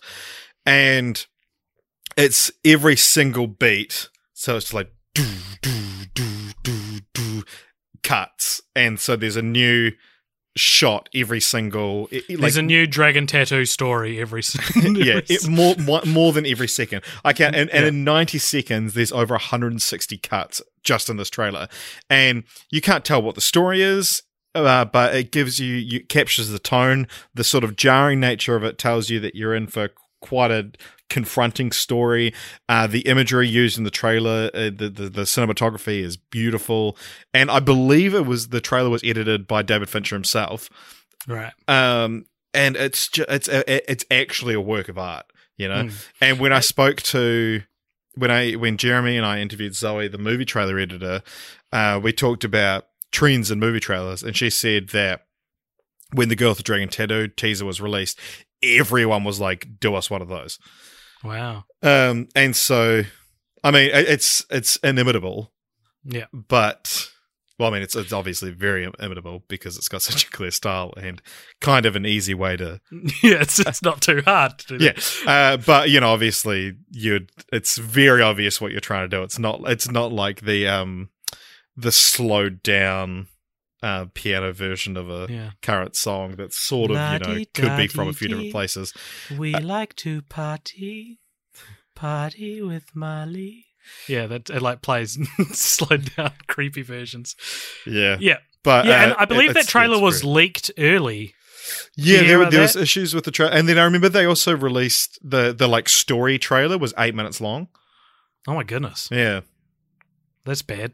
But no, it's just really interesting. It had really interesting marketing. This film. Yeah, yeah. I know that the like the main trailer was about three minutes long, and trailers tend to be two and a half. So, Yeah. um, and I remember reading this years ago. I never see it mentioned, but like, uh, trailers have to be two and a half minutes, and like I think it's either once or twice a year. Each studio is allowed to go over that once, or like once or twice. Um, I don't think that's true anymore. Surely, like trailers. Yeah, I guess because trailers are such a different beast now. Yeah, Hmm. maybe I'm just noticing the long ones that are the ones they're going over with each year. Yeah, and well, I guess like this is just for theatrical trailers as well. Yeah. Do you remember the movie Your Highness? Yes. That was like the I remember distinctly that being the longest trailer of my life. Such a long trailer. It was like three and a half minutes. Yeah, and it's a bad movie. cool. All right. So, what being being that we are slowly like building a mental encyclopedia for film franchise four nights of the the science yes. of a franchise. Um, I guess Spider's Web is a specific category that we've not really talked about too much on the podcast before, which is the idea of a soft reboot as a continuation. I don't want to use the word sequel because a reboot isn't a sequel, Yeah. uh, but it is part of a franchise. So the basically every source online refers to this as a soft reboot. Like it's every time you see it written about, it's written with an air of like nobody really told me if this is a sequel to the Fincher version or not, so I don't really know. And I don't think even the Feet knows. I don't. I think, I think he made it so that it could go either way.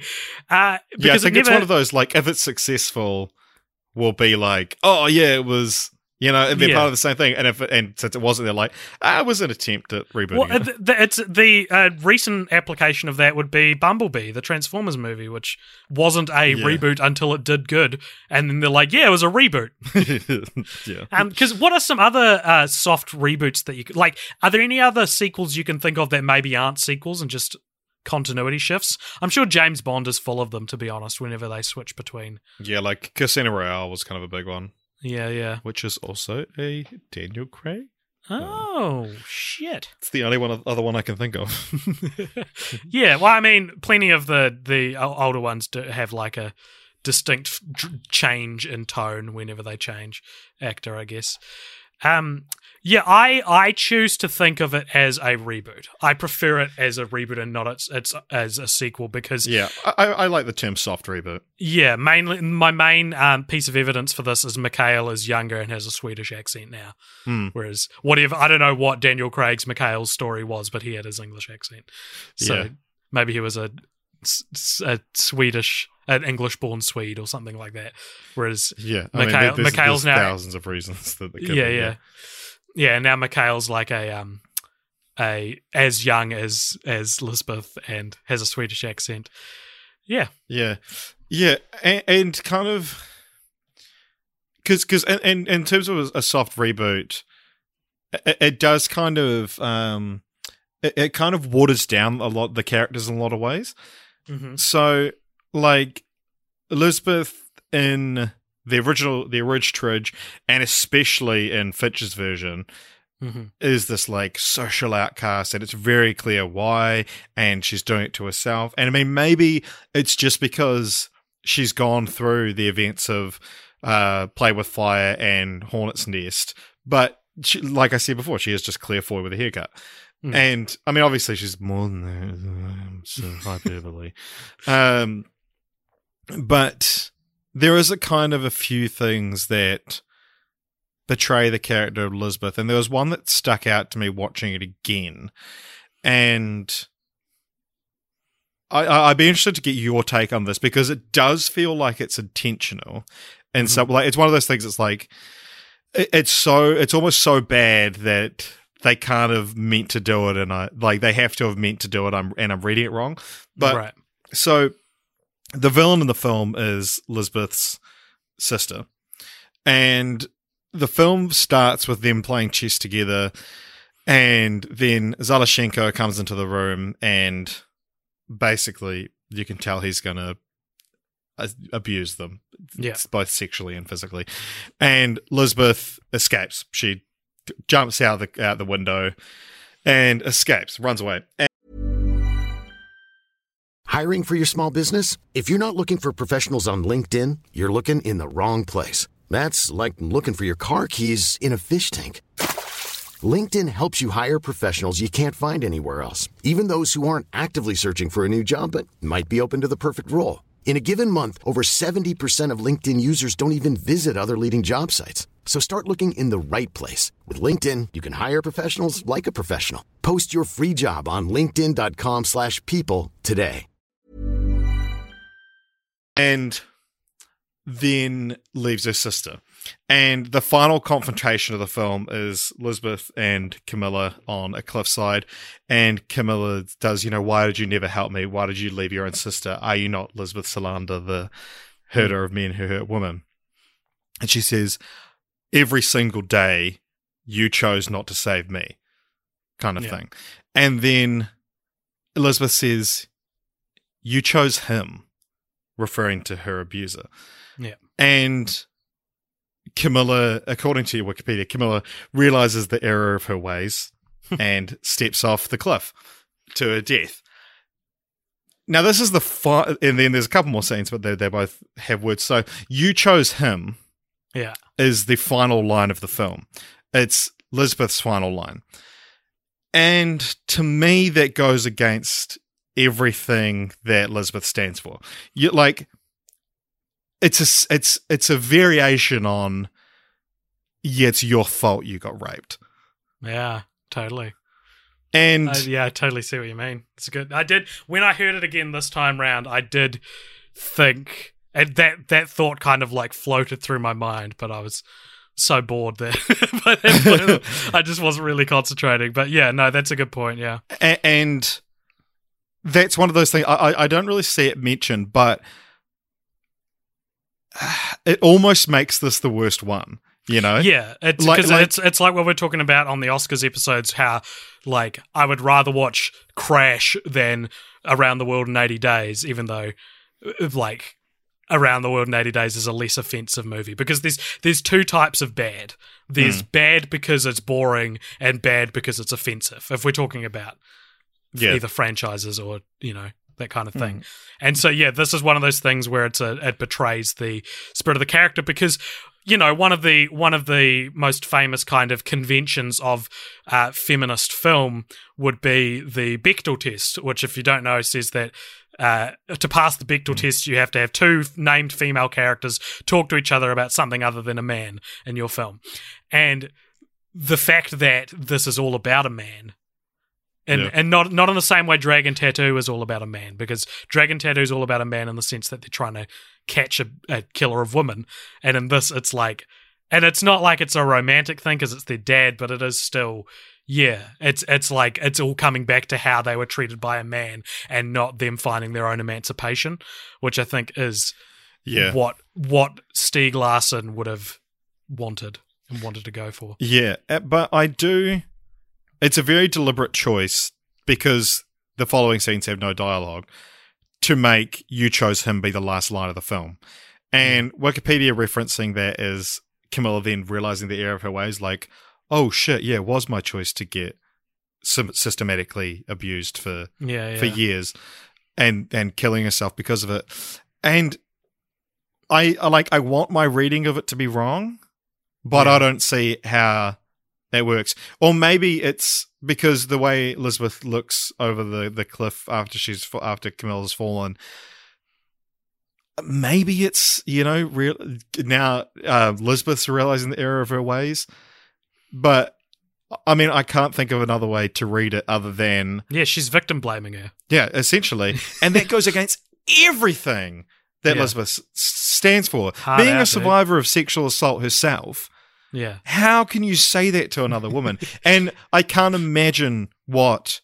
Because you know, you know, like Girl Girl with Dragon Tattoo, for as harrowing as it is, and as triggering as it may be for someone to watch that's gone through that kind of thing, it's it's empowering to Yeah. to women, especially. That, that's and- that's what I was saying to. Um, I have a flatmate who I invited to watch Yeah. the Fincher version with me, and I told her I said this has um like a rape scene in it, but it is one of the most quintessential examples of like a fuck yeah I'm a feminist movie. Yeah.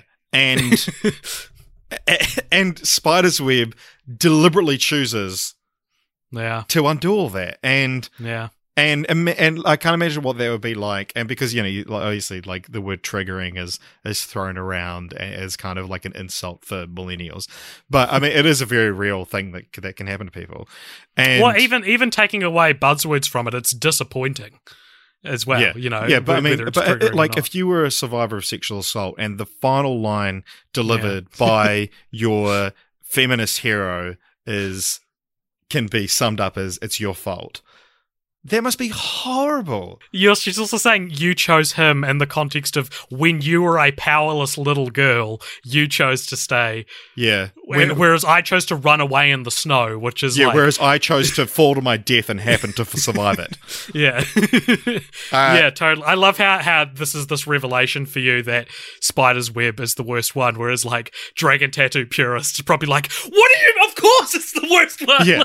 no, I mean, like, and I I can see every way why this is the worst one. The the whole end of the world plot, Yeah. and and I'm sure the book is worse. I'm sure the book is worse, but uh, yeah, this is it's offensive in a different way that I didn't pick up on the first time I saw it. Because the first time I saw it, I was like, yeah, it's obviously not as good as Finch's one or even the original, Hmm. but it's it's not trying to be. It's trying to be something different. And yeah, I think I, I picked up on a lot more of that, and especially going from watching, and I, I actually watched them out of order. I watched um, David Fincher's one first because I started watching them on the weekend, and for so long I've been trying to get Jess to watch David Fincher's one because I'm like, this is a real fucking good film. yeah. and um, yeah, and then I was like, oh, if I do it, then it'll be like Tuesday night by the time I get around to watching Finch's version. So I was like, let's watch this one. I want to start on a high, Yeah. and then I can watch the other ones just on my own time. But yeah, I do. I do also want to talk about uh, now that I've like now that I'm off my high horse. I'm going to tell a story that I'm telling to try and make myself look cool, but it's going to make me sound like a dick. As, Very as cool. Very Richard on way. brand.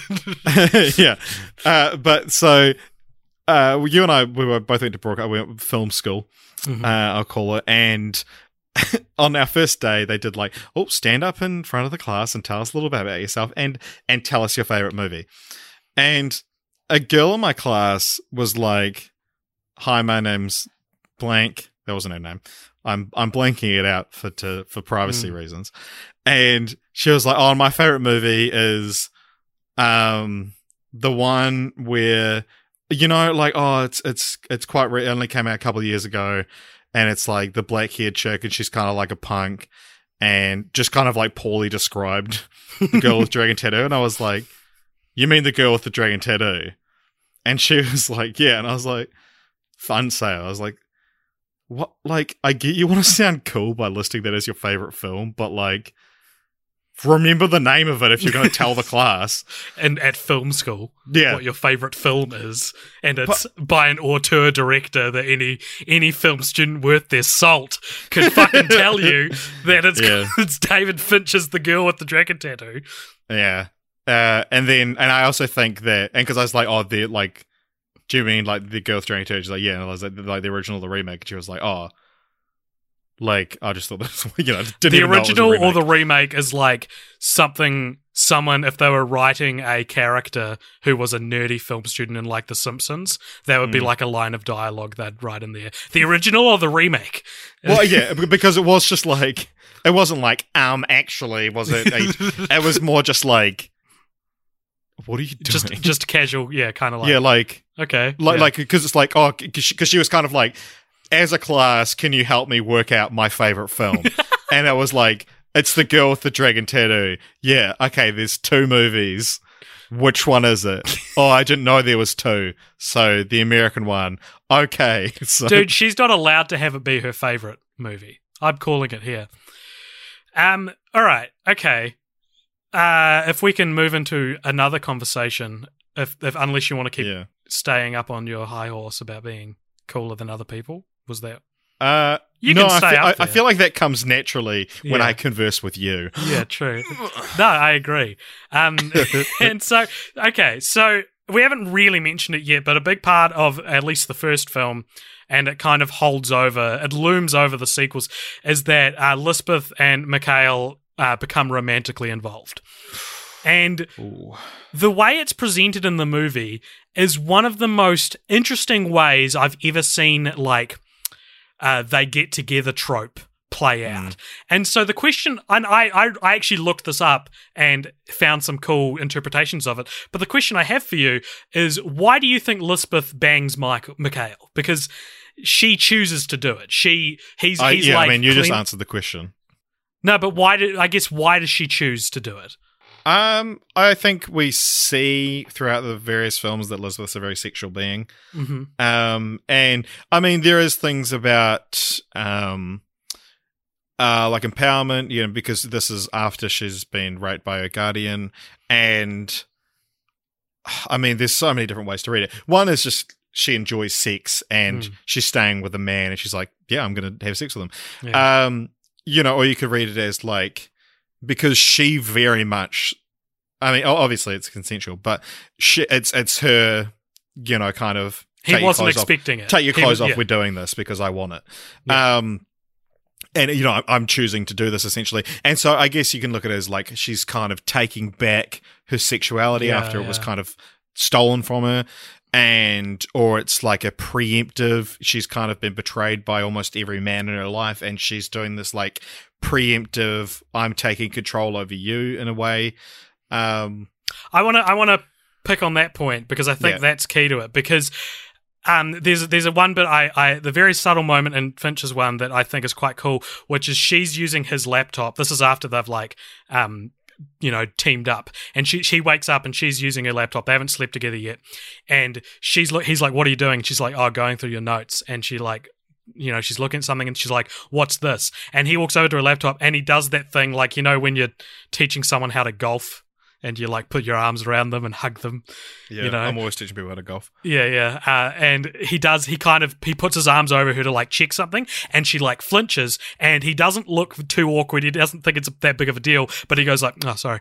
And like, he, he, he picks up on it. Yeah, yeah, yeah, he picks up on it and like, um, does you know very small very quiet apology and they move on and it's not a big deal but it feels it's such an intentional moment of of direction i you know what i mean yeah. And Finch's Finch's like that's kind of his bread and butter is those moments where it's like, uh, you can tell at the time like why did they include that? yeah yeah and then exactly and then it's paid off. yeah chekhov's gun Yeah. baby Yeah. um, Or and it's, so not, I- it's not even necessarily that it's like this moment is set up and then paid off. It's just, oh, it was hinted at here when Yeah, you yeah, watched yeah. again. Yeah.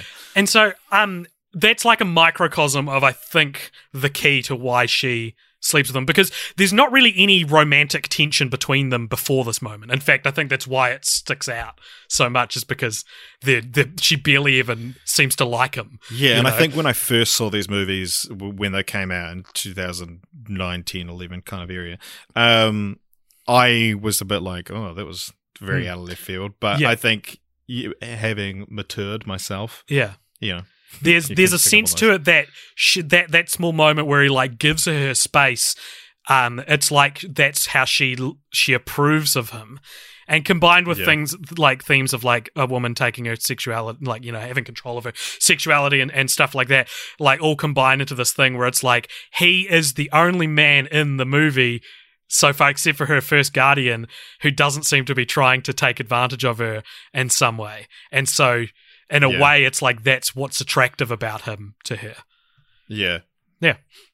I don't know. I, it's it's you you Google why does Lisbeth and it auto completes sleep with Mikhail in, in Google. So it's like you know it's a it's a very strange but um uh yeah. intentional And I'm moment. sure that people more well read than us could could could you know have very Some- well written essays about this. Uh, you know, with, with looking at it from a feminist angle and Yeah, and for sure, kind of and. I'd love to hear them. But the the one of the answers I read on um on some of these forums was like, uh, Mikhail is uh, is Larsson inserting himself into the story, and so maybe he just wanted to have a sexy girlfriend, and everyone like hounded on this guy like Larsson was a, a staunch feminist, and like being like Mm. that's not true, he wouldn't do that. So a lot of a lot of Larsson um defenders out there, are not you know good on them, I guess. yeah, Larsson apologists.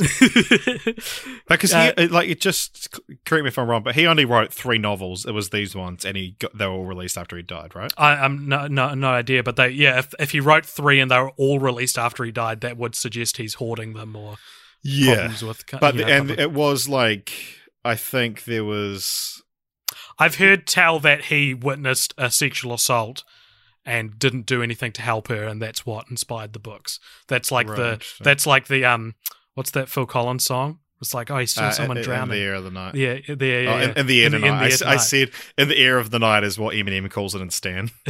um, because, but yeah, um, yeah, yeah, you know how people talk about the the origins of that song, and it's not even true. That's what I've Yeah. heard for um, "Girl with Yeah. the Dragon Tattoo." Uh, he he- he wrote some non-fiction books by the looks of it, and Right. there's like other. Oh, yeah, he's a journalist, but- so he is a journalist, so he yeah, would have written yeah. other magazines and stuff. Cool. All right, so let's let's talk a little few fun bits of trivia, and then we'll move into randomly placed trivia. No, or- not no. This is trivia about the movie. Oh my gosh, I'm so sorry. This is closer to IMDb trivia. oh my god, please. Um, so offer your Forgive- offer me your thoughts me. on this.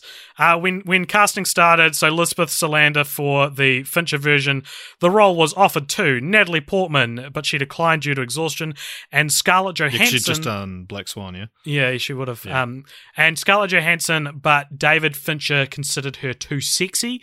Uh, Jennifer. Lawrence was also considered, but she was rejected because she's too tall.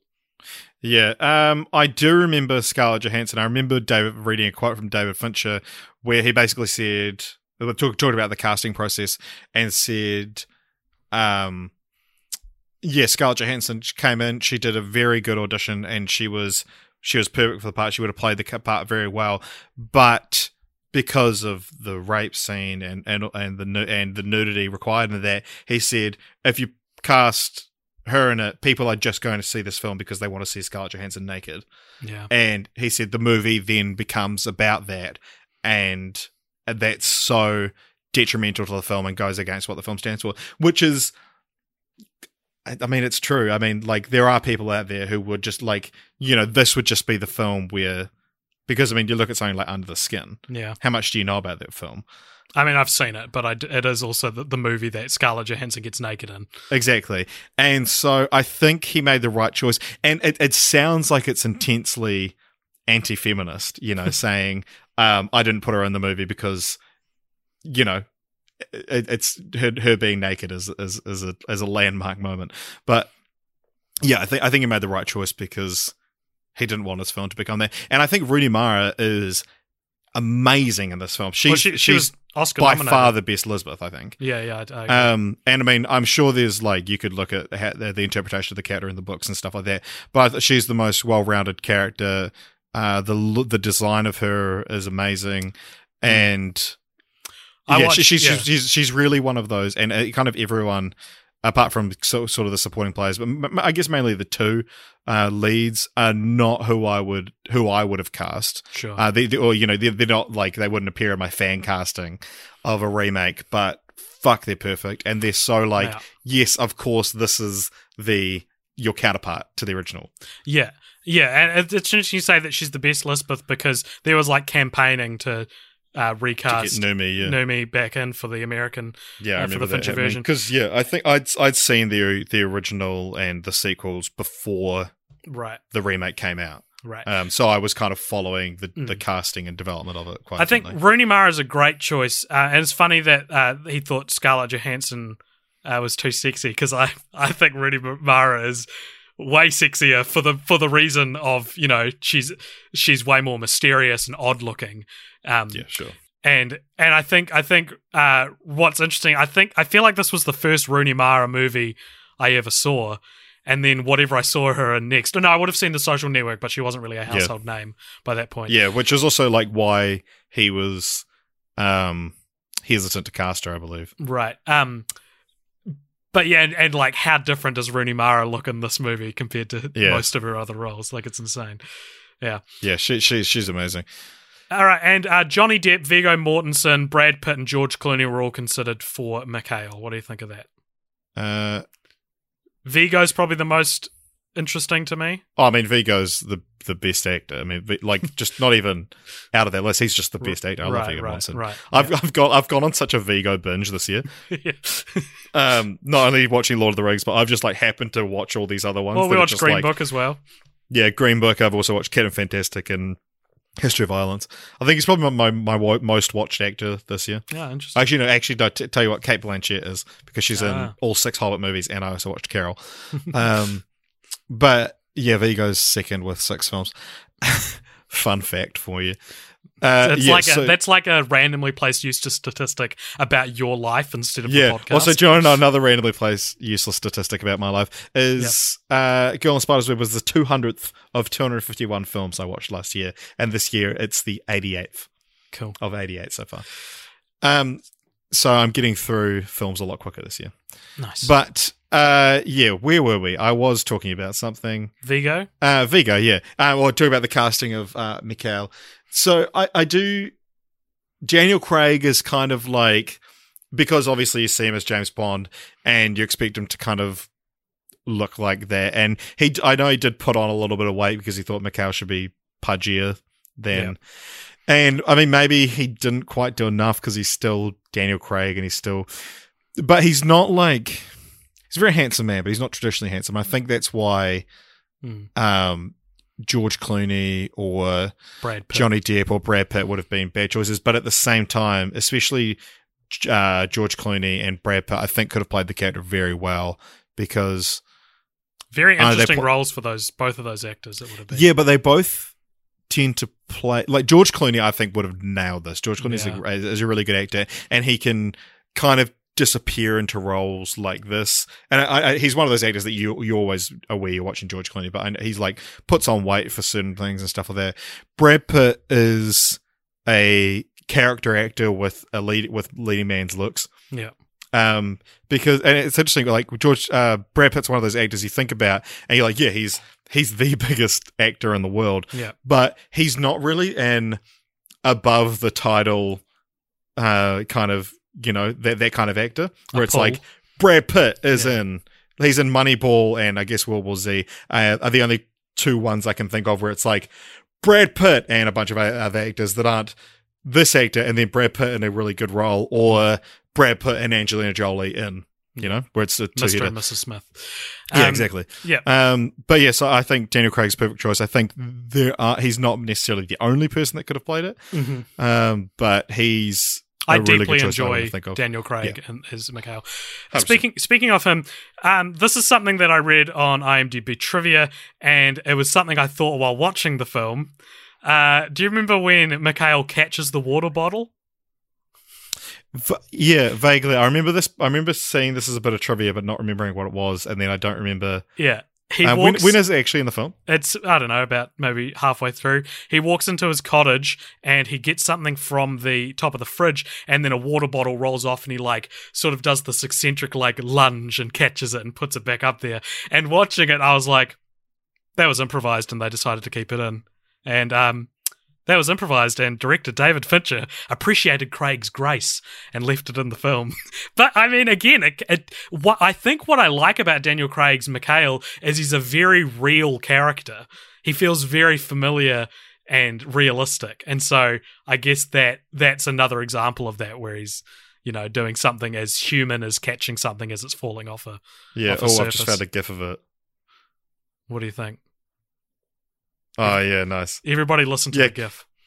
because he he kind of he starts to walk away from the fridge and then notices that it's falling and he lunges back on one foot and then does that thing you know when you're like catching something that's usually like if you're catching a ball and you kind of um your hand makes contact with it above your head and you follow the ball down Yeah. to like sort of slow it down with your hand he does that with the bottle where it's like guiding it down and yeah it is very graceful I watched a Science of Superman documentary once when I was a kid. With that's how they explained why Lois doesn't shatter to pieces when Superman catches her when she's falling off a building.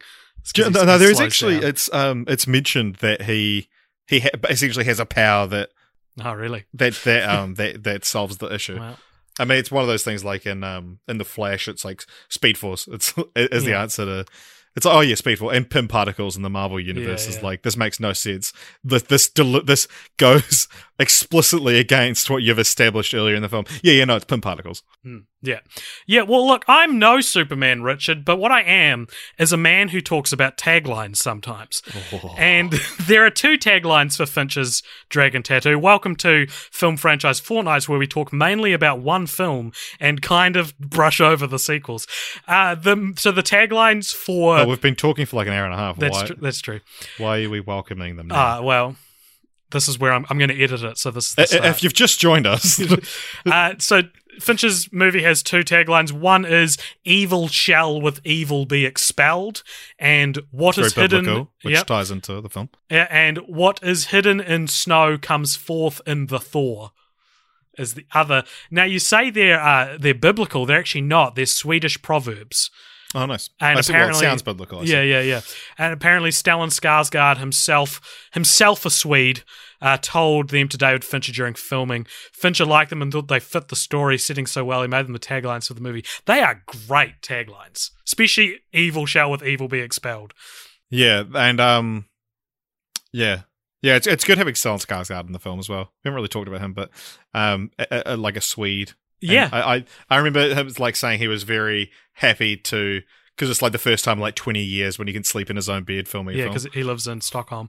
Yeah. Well, seeing as you love talking about Stellan Skarsgård so much, Richard, let's move into strategically placed useless statistics.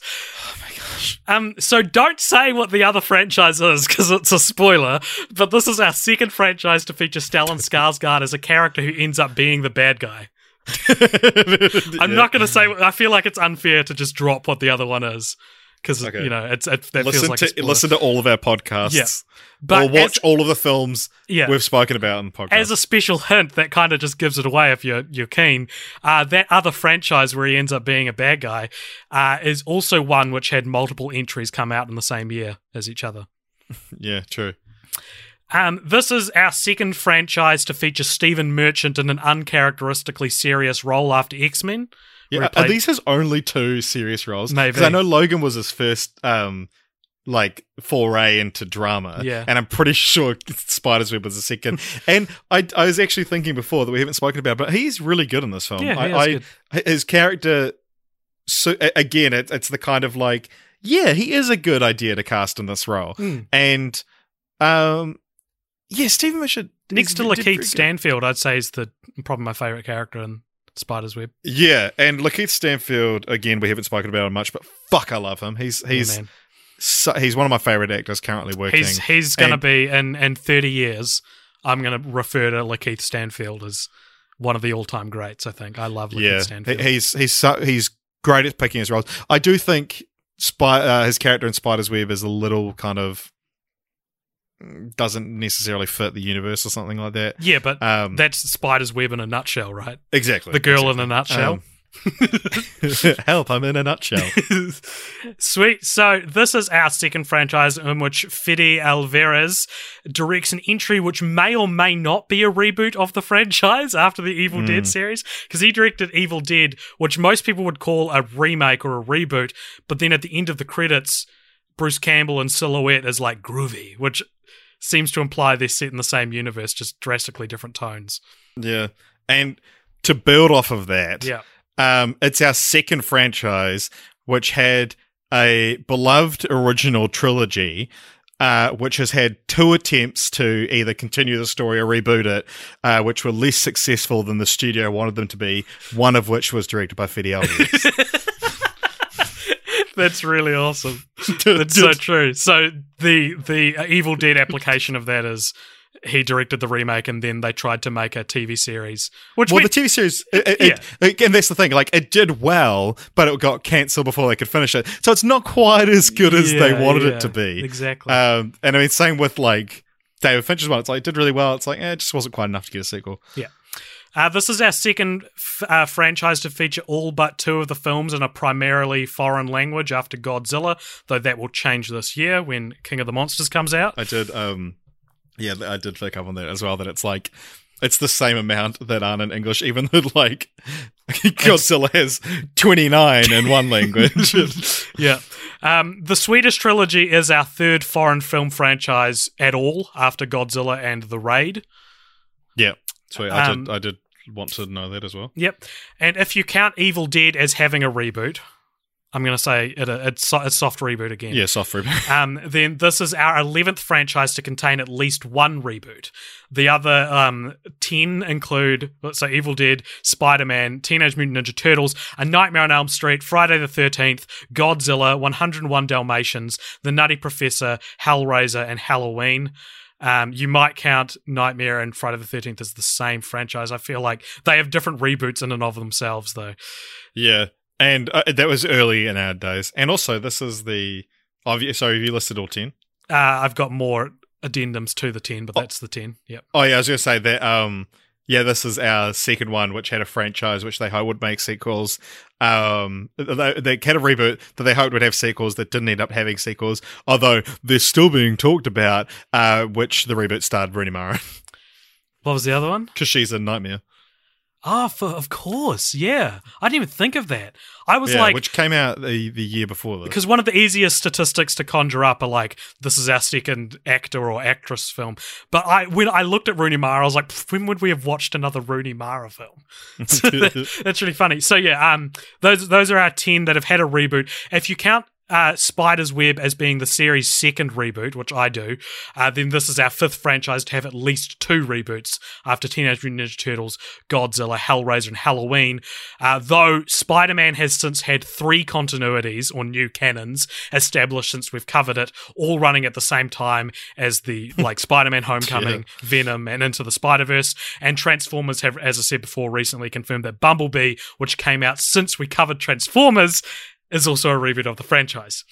So, as always, the more franchises we do, the more complicated these statistics, which should be simple. Mm. and the longer get. this podcast goes, the more happens that Yeah. we're not covering. Yeah. Um, this is our seventh franchise to contain five films after Spider Man, Scary Movie, Shrek, Twilight, Transformers, and Final Destination, post recording editions of those franchises notwithstanding. Um, and meaning that when we covered Transformers, it was only five films. So we discussed five films. Spider Man, yeah. Yep. Yeah, yeah. Um, and the last one, tell let me know what you think of this one, dude, because this Okay. might set a precedent for something we have to do for statistics from here on out. Uh, this is our second franchise to contain at least one film with the word spider in the title after Spider Man. Our second franchise to contain at least two films with the word dragon or dragons in the title after Dungeons and Dragons, which also has a film called Wrath of the Dragon God or Wrath of the Dragon God. Our second franchise to contain at least one film with the word fire in the title after The Land Before Time, The Stone of Cold Fire. And our first franchise to contain at least one film with the word Hornet in the title. so, Oh, it's our first one with Hornet. yeah, right. yeah. I Um, was like, what other one has Hornet? Then I, then only one other one said. has fire, though. What a what a common word you'd think would show up more. Maybe I missed one. I looked pretty thoroughly, but I couldn't think of another one other than the Stone of Cold Fire, which is relatively obscure entry in one of our more obscure franchises. yeah. yeah, Oh, if I find out that you're wrong between now and when we I, hope time- you do because I looked for a while. Um, I spent about Yeah. an hour on all those statistics. Because you love being wrong as much as I love being right. If, if being wrong is wrong, then baby, I don't want to be right. What? um, so we talk about uh, speaking of titles, as I just was with words in the titles.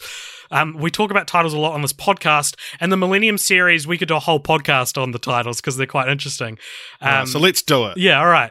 So there's Right now. plenty of fun. New podcast begins. the- hey, welcome to um, We're talking about the t- Dragon Tattoo titles. uh, there's plenty of fun pieces of information about the titles, but first of all, what do you think of the titles as they are, without revealing any information? I really like them, and, and we kind of haven't delved into this, but I love the, um, I guess continuity across, or like the the um, yeah, I guess continuity across the sort of franchise, and especially the the original the original Tridge Mhm. is like the because they were all kind of made back to back and released back to back. They're very even though the, the two were meant for TV, it doesn't feel like a massive step down Not in terms of production quality or anything like that.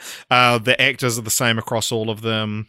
Uh, they don't age drastically between films, and the you might remember if you remember when these films came out, but or if you've seen the DVDs, but the posters of them is just Lisbeth's face with um, a different color sort of dragon Yeah. um, covering or you know going along the side of it. Um, and I've got the original trilogy on DVD, like three different DVDs, and I love the way that they line up in my collection, and or whether that's the way they're written. on There the are side actually or- alternate alternate posters for the that original trilogy that um, they aren't that, but they still look quite cool. I'm probably going to yeah, use they, they still have the motif. Yeah, yeah. of- or the same color palette. yeah, I'm probably like going to use them for the uh, thumbnail for this episode because those are the ones Oh, that. Wikipedia offers, and so they're I the easier ones to use get. the other ones because I like them Right. Uh, you, when you want to make the thumbnails, you can do that. Fuck you, fuck you. You knew I would never do that. Are you going to use the poster, uh, the explicit poster for the um, 2011 one? Because there was a poster Yeah. where her nipples are very clearly yeah, visible. yeah. Um, I don't know if I can find it. Sure. Uh, Google Images is a wasteland these days, man. It's very hard to get pictures off Google Images these days. Um, okay, so it is a cool naming convention. The girl, the, the girl blank blank blah blank. Um, but I'm not sure if the girl with the dragon tattoo best emphasizes what's at the center of that particular film Yeah. because she's not she's no more the main character than Mikael is. I don't think. And Yeah, well, the- I mean, in- introduced first as well, so. the, the and yeah, and the center of the film is more the murder case. In my opinion, the best the girl title with the murder case. the girl with the murder case. The best title, in my opinion, is the girl who played with fire because it's kind of like quite cheeky, like because she burned her dad alive. So it's the girl who played with fire. Um, and interestingly enough, that is the only title from the series which is a direct English translation of the original Swedish title, which was Flicken som lekte med Eden. Yeah, maybe don't do it again. Uh, Um, which literally translates to the girl playing with fire.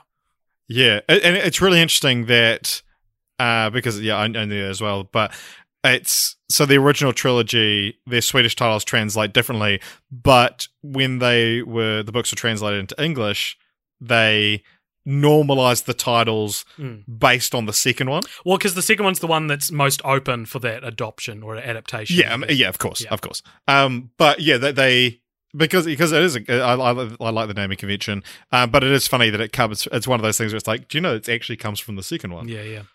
Uh, so speaking of that, the original Swedish title for the girl with the dragon tattoo is Män som hatar kvinnor, which literally translates to men who hate women. I love that. Oh, Hmm. Yeah, that's it's so dark. Because have you seen the original cover for the books as well? Yeah, yeah, and they're like magazines. Yeah, they're they're, they're made out like um to be the cover of Millennium magazine, yeah. and I think uh, Men Who Hate Women works really well yeah, in that context because it's it's what would be plastered across the front Yeah, of a yeah, magazine about absolutely. this story, and um, again, the girl who played with fire is like a what Mikael would come up with and be like, oh Hmm. yeah, the fuck, this is a real good title. uh, but do you know what the Swedish translation for the girl who kicked the hornet's nest is? Uh, I do, but tell me. Yeah, uh, it's in, in Swedish. It's luft luftslottet som sprangdes, which Oh translates yeah, to the castle in the sky. the castle in the sky that blew up. Which is a sentence that just keeps going longer than any title probably should. um, the the novel of Spider's Web was originally Det som in Det som in dodar oss, which translates to that which does not kill us. Um, I can I can definitely get behind men who hate women and play with fire. Look, I, Oh, I fuck. 100% support men who hate women. no, as a title, it's a real provocative title. Um, and yeah, as I said, uh, the girl who played with fire is really cool. I don't know if I can get behind the castle in the sky that blew up. yeah. I don't even know why it's called that. Why is that the title of the movie? Yeah. story. Well, and like that's the thing. Like, Girl Who Kicks the Kick the Hornet's Nest, I really like as a title because it's the most metaphorical. Yeah, yeah. She doesn't actually kick a hornet's No, nest. that's true. Um, And the girl in the spider's web is one that's like, oh, she's like actually in the web of this Mm. organization called the Spiders, and also like, why don't spiders get caught? In the-" yeah, yeah. But then also, uh, that which does not kill us is kind of generic. I, it's Yeah. it's because it's what makes us stronger, right? That which yeah, which would be the sequel. Yeah. No, actually, there is a David La- Lagercrantz has written one more. uh, Currently, there's another one in production, which we'll get to in a second. But there is Yeah. one more published one in his in his like Millennium takeover, um, which is yet to be adapted into film. That one is called "The Girl Who Takes an Eye for an Eye," uh, or "Mannen som sökte sin skugga," uh, which literally translates to "the man who chased his shadow."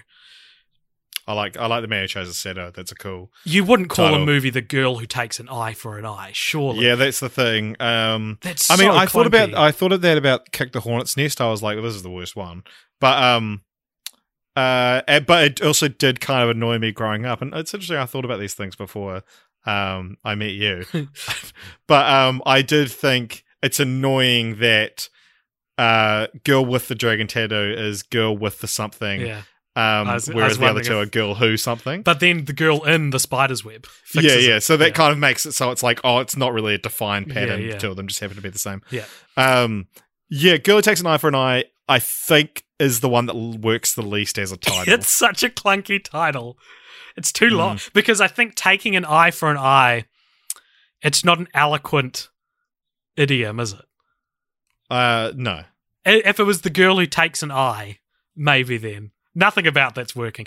Yeah, that's the thing. Yeah, the girl who takes an eye. It's like, yeah, I can I can get behind the girl who takes an eye, Yeah. or like, what? Knowing nothing about it. Which What I love call it? discussing titles. Yeah, Like what the- would you call it? Um, maybe the girl who chased the girl who chased his shadow. So the his is like the guy who's chasing his shadow, and the other Yeah, version of the I title. mean, I don't know. I, I like the girl who chased her shadow. That's Yeah, quite yeah. cool. Um, so David Lagercrantz, whatever he says his name, is releasing another Millennium novel later this year, which is called "The Girl Who Lived Twice," which is a cool title, if not a little intentionally derivative of "You Only Live Twice." Um, annoyingly, I can't find the Swedish version of this title anywhere. that it feels like that should be an easy thing to find out, but I just Mm. I can't. If you know what it is, let me know and what it translates to Yeah, because I ca- I, I, I will. find. I don't. Yeah, well, Uh, talking but you. yeah, that's I, I do kind of. It- It's I, it annoys me that it's short. yeah, yeah. like the girl sure. lived twice. You know, you can say it in one breath, whereas like the girl with the Yeah, Dragon, dragon Tattoo. you have to take two. Um, Yeah. Um, but- yeah, yeah, I, I do. Uh, it's interesting. Yeah, the, the, it's, it is a very interesting franchise to talk about titles. Mm. Um, but I mean, yeah, hey, the girl lived twice could get a different name. If we, I mean, if we can't find the yeah. the Swedish title, it could be renamed by by August. Yeah. but it, it is also in- They've already released well the I- cover for it though, so maybe Oh, not. Okay, I, I apologize. um, but they, uh, I, I mentioned about how this is kind of like uh, wants to be a female Jason Bourne, Mm. uh, and kind of it's also like adapted from. Well, let me just fact check myself. Um, but it's like adapted from a, a book series which uh you know had an original writer Yeah, yeah, who wrote a trilogy and then died Yeah. and then someone else took it over and they weren't considered very good um, yeah, nice. So we've talked about um, a future Millennium story just then. Um, so while we're speaking about uh, continuing the spatiquing about continuing the franchise, let's do it ourselves, Richard. Let's continue the franchise. So, in terms of the original Swedish trilogy, from what I can see, there have n- never been any plans to adapt the Lagercrantz novels. I mean, they came out long after. Um, uh, nor were there any plans to make any more Swedish Millennium films in any way, shape, or form, though a three hour extended cut of each film was released for a six part miniseries in 2010. yeah sorry can i just quickly interject um yeah so t- building on the Bourne thing so it was um f- an original three novels written by robert ludlum and then 11 written by someone else it's so ridiculous Um, yeah. Uh, well, I mean, speaking of numbers that are close to 11, um, before we get to the very interesting history of Fincher's plans for sequels to the American Dragon Tattoo, it is worth notice, noting that Stieg Larsson has apparently outlined, or had apparently outlined, I should say, uh, plans for 10 books in the series. Um, Mm, and reportedly, a manuscript for book four exists, but because he ha- him and his partner, he and his partner Eva Gabrielsson, they never married. Um, so she doesn't legally right, have yeah. the rights to finish the novel, despite offering to do so before he died. The rights are owned by Stieg's dad and brother, who apparently are not on good terms, I believe, with his wife or his partner. yeah Um, yeah they're kind of holding them ransom yeah, from what i which remember. is how um, David Lagercrantz ended up with them. Uh, there's also talk of manuscripts for books five and six being outlined. Uh, for what it's worth, if you're interesting, interested, or interesting, because only interesting people will want to know this. Um, while we're talking about titles, just very briefly returning to that, Larsson's fourth book has a Swedish working title of Guds hämnd, which translates to God's Revenge. Which, if these were James Bond style super series, you know, you make them for years and years and years.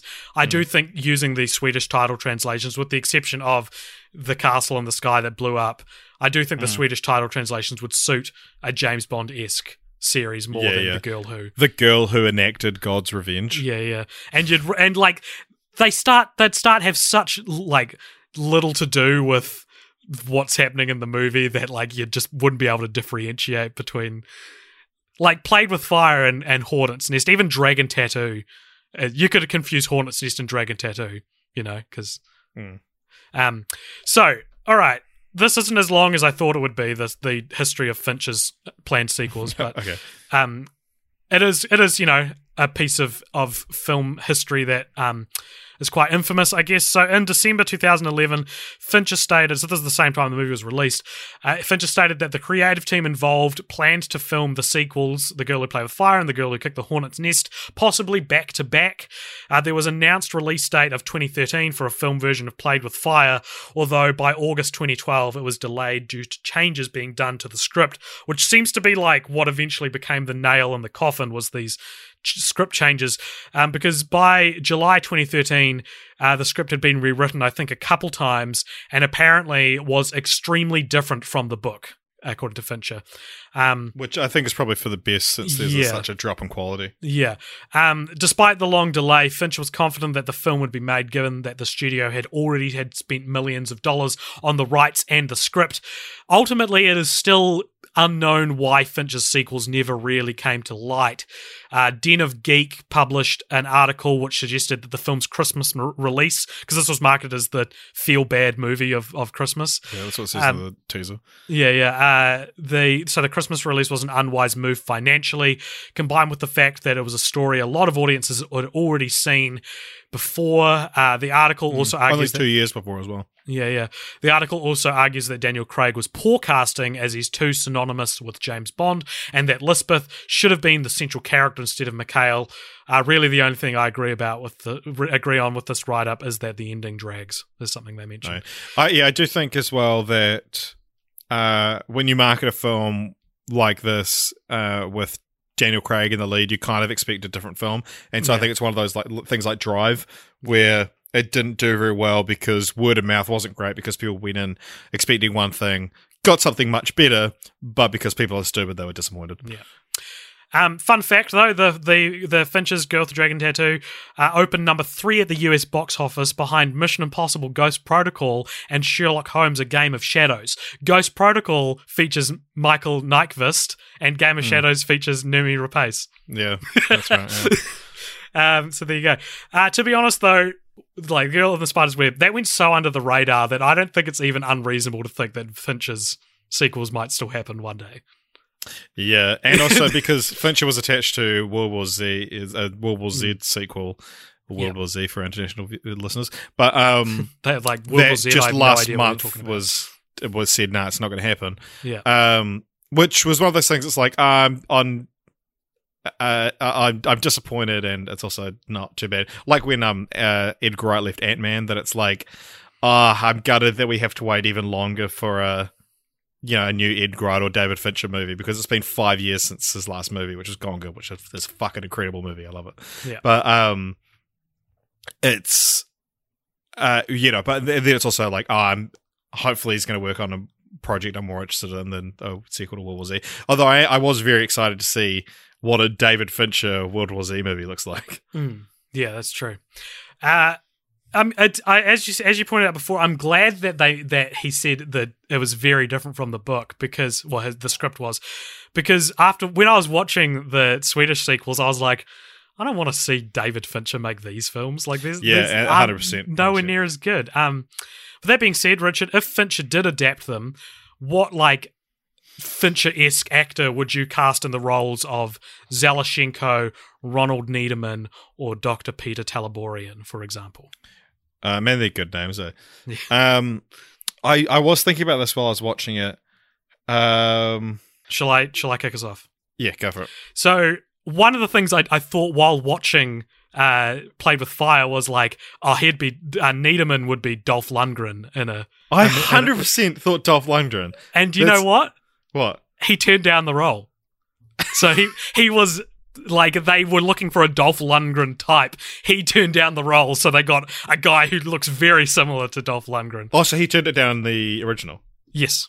Oh no, Yeah, um, I thought he's- he's from like, when, Sweden. you know, it was in pre-production or whatever. No, no, but no. um, oh, that's really interesting because yeah, it's very like he's essentially just playing Ivan Drago from Rocky Mm. Four, Yeah. um, and Creed Two, Yeah. but. Yeah, that, that's really interesting because the, the the like sort of bleach blonde hair and the Mm. unflinching kind of because he doesn't feel pain as well. Yeah. Um. Yeah. Yeah, that, that's really interesting. A couple other options for Niedermann. He's probably too old specifically. now to be. Yeah, fair. yeah. Niedermann specifically, I thought um, he looks a bit Ron Perlman as well. Um, But if we're looking for someone closer in age to Noomi Rapace, no, so, no uh, right, To Rooney Mara. Ro- Rooney Mara, they're such similar names. Yeah, they've Noomi both got double O, which is so, so uncommon in a first name. yeah. Um, uh, I thought uh, Dave Bautista, which is like the third or fourth time I've fan casted Dave Bautista. Yeah, I, I did in a- think Dave Bautista as well. Um, We're so similar. Look at us. I know. I, I don't. I don't know about Teleborian or Zalachenko though. Zalachenko feels um, uh, Gary Oldman esque, but that might just be because he plays a similar role in one of the Hannibal movies. Yeah, he does have like actors he works with quite commonly. Mm. Um, he's got like he's one of those those directors that has like recurring collaborators on his Yeah, yeah. Wikipedia page. Um, so you know, like Kevin Spacey is on one of them. Well, I mean, um, uh, Christopher Plummer's in the first one, so Yeah, Kevin Spacey would be a good Zalachenko.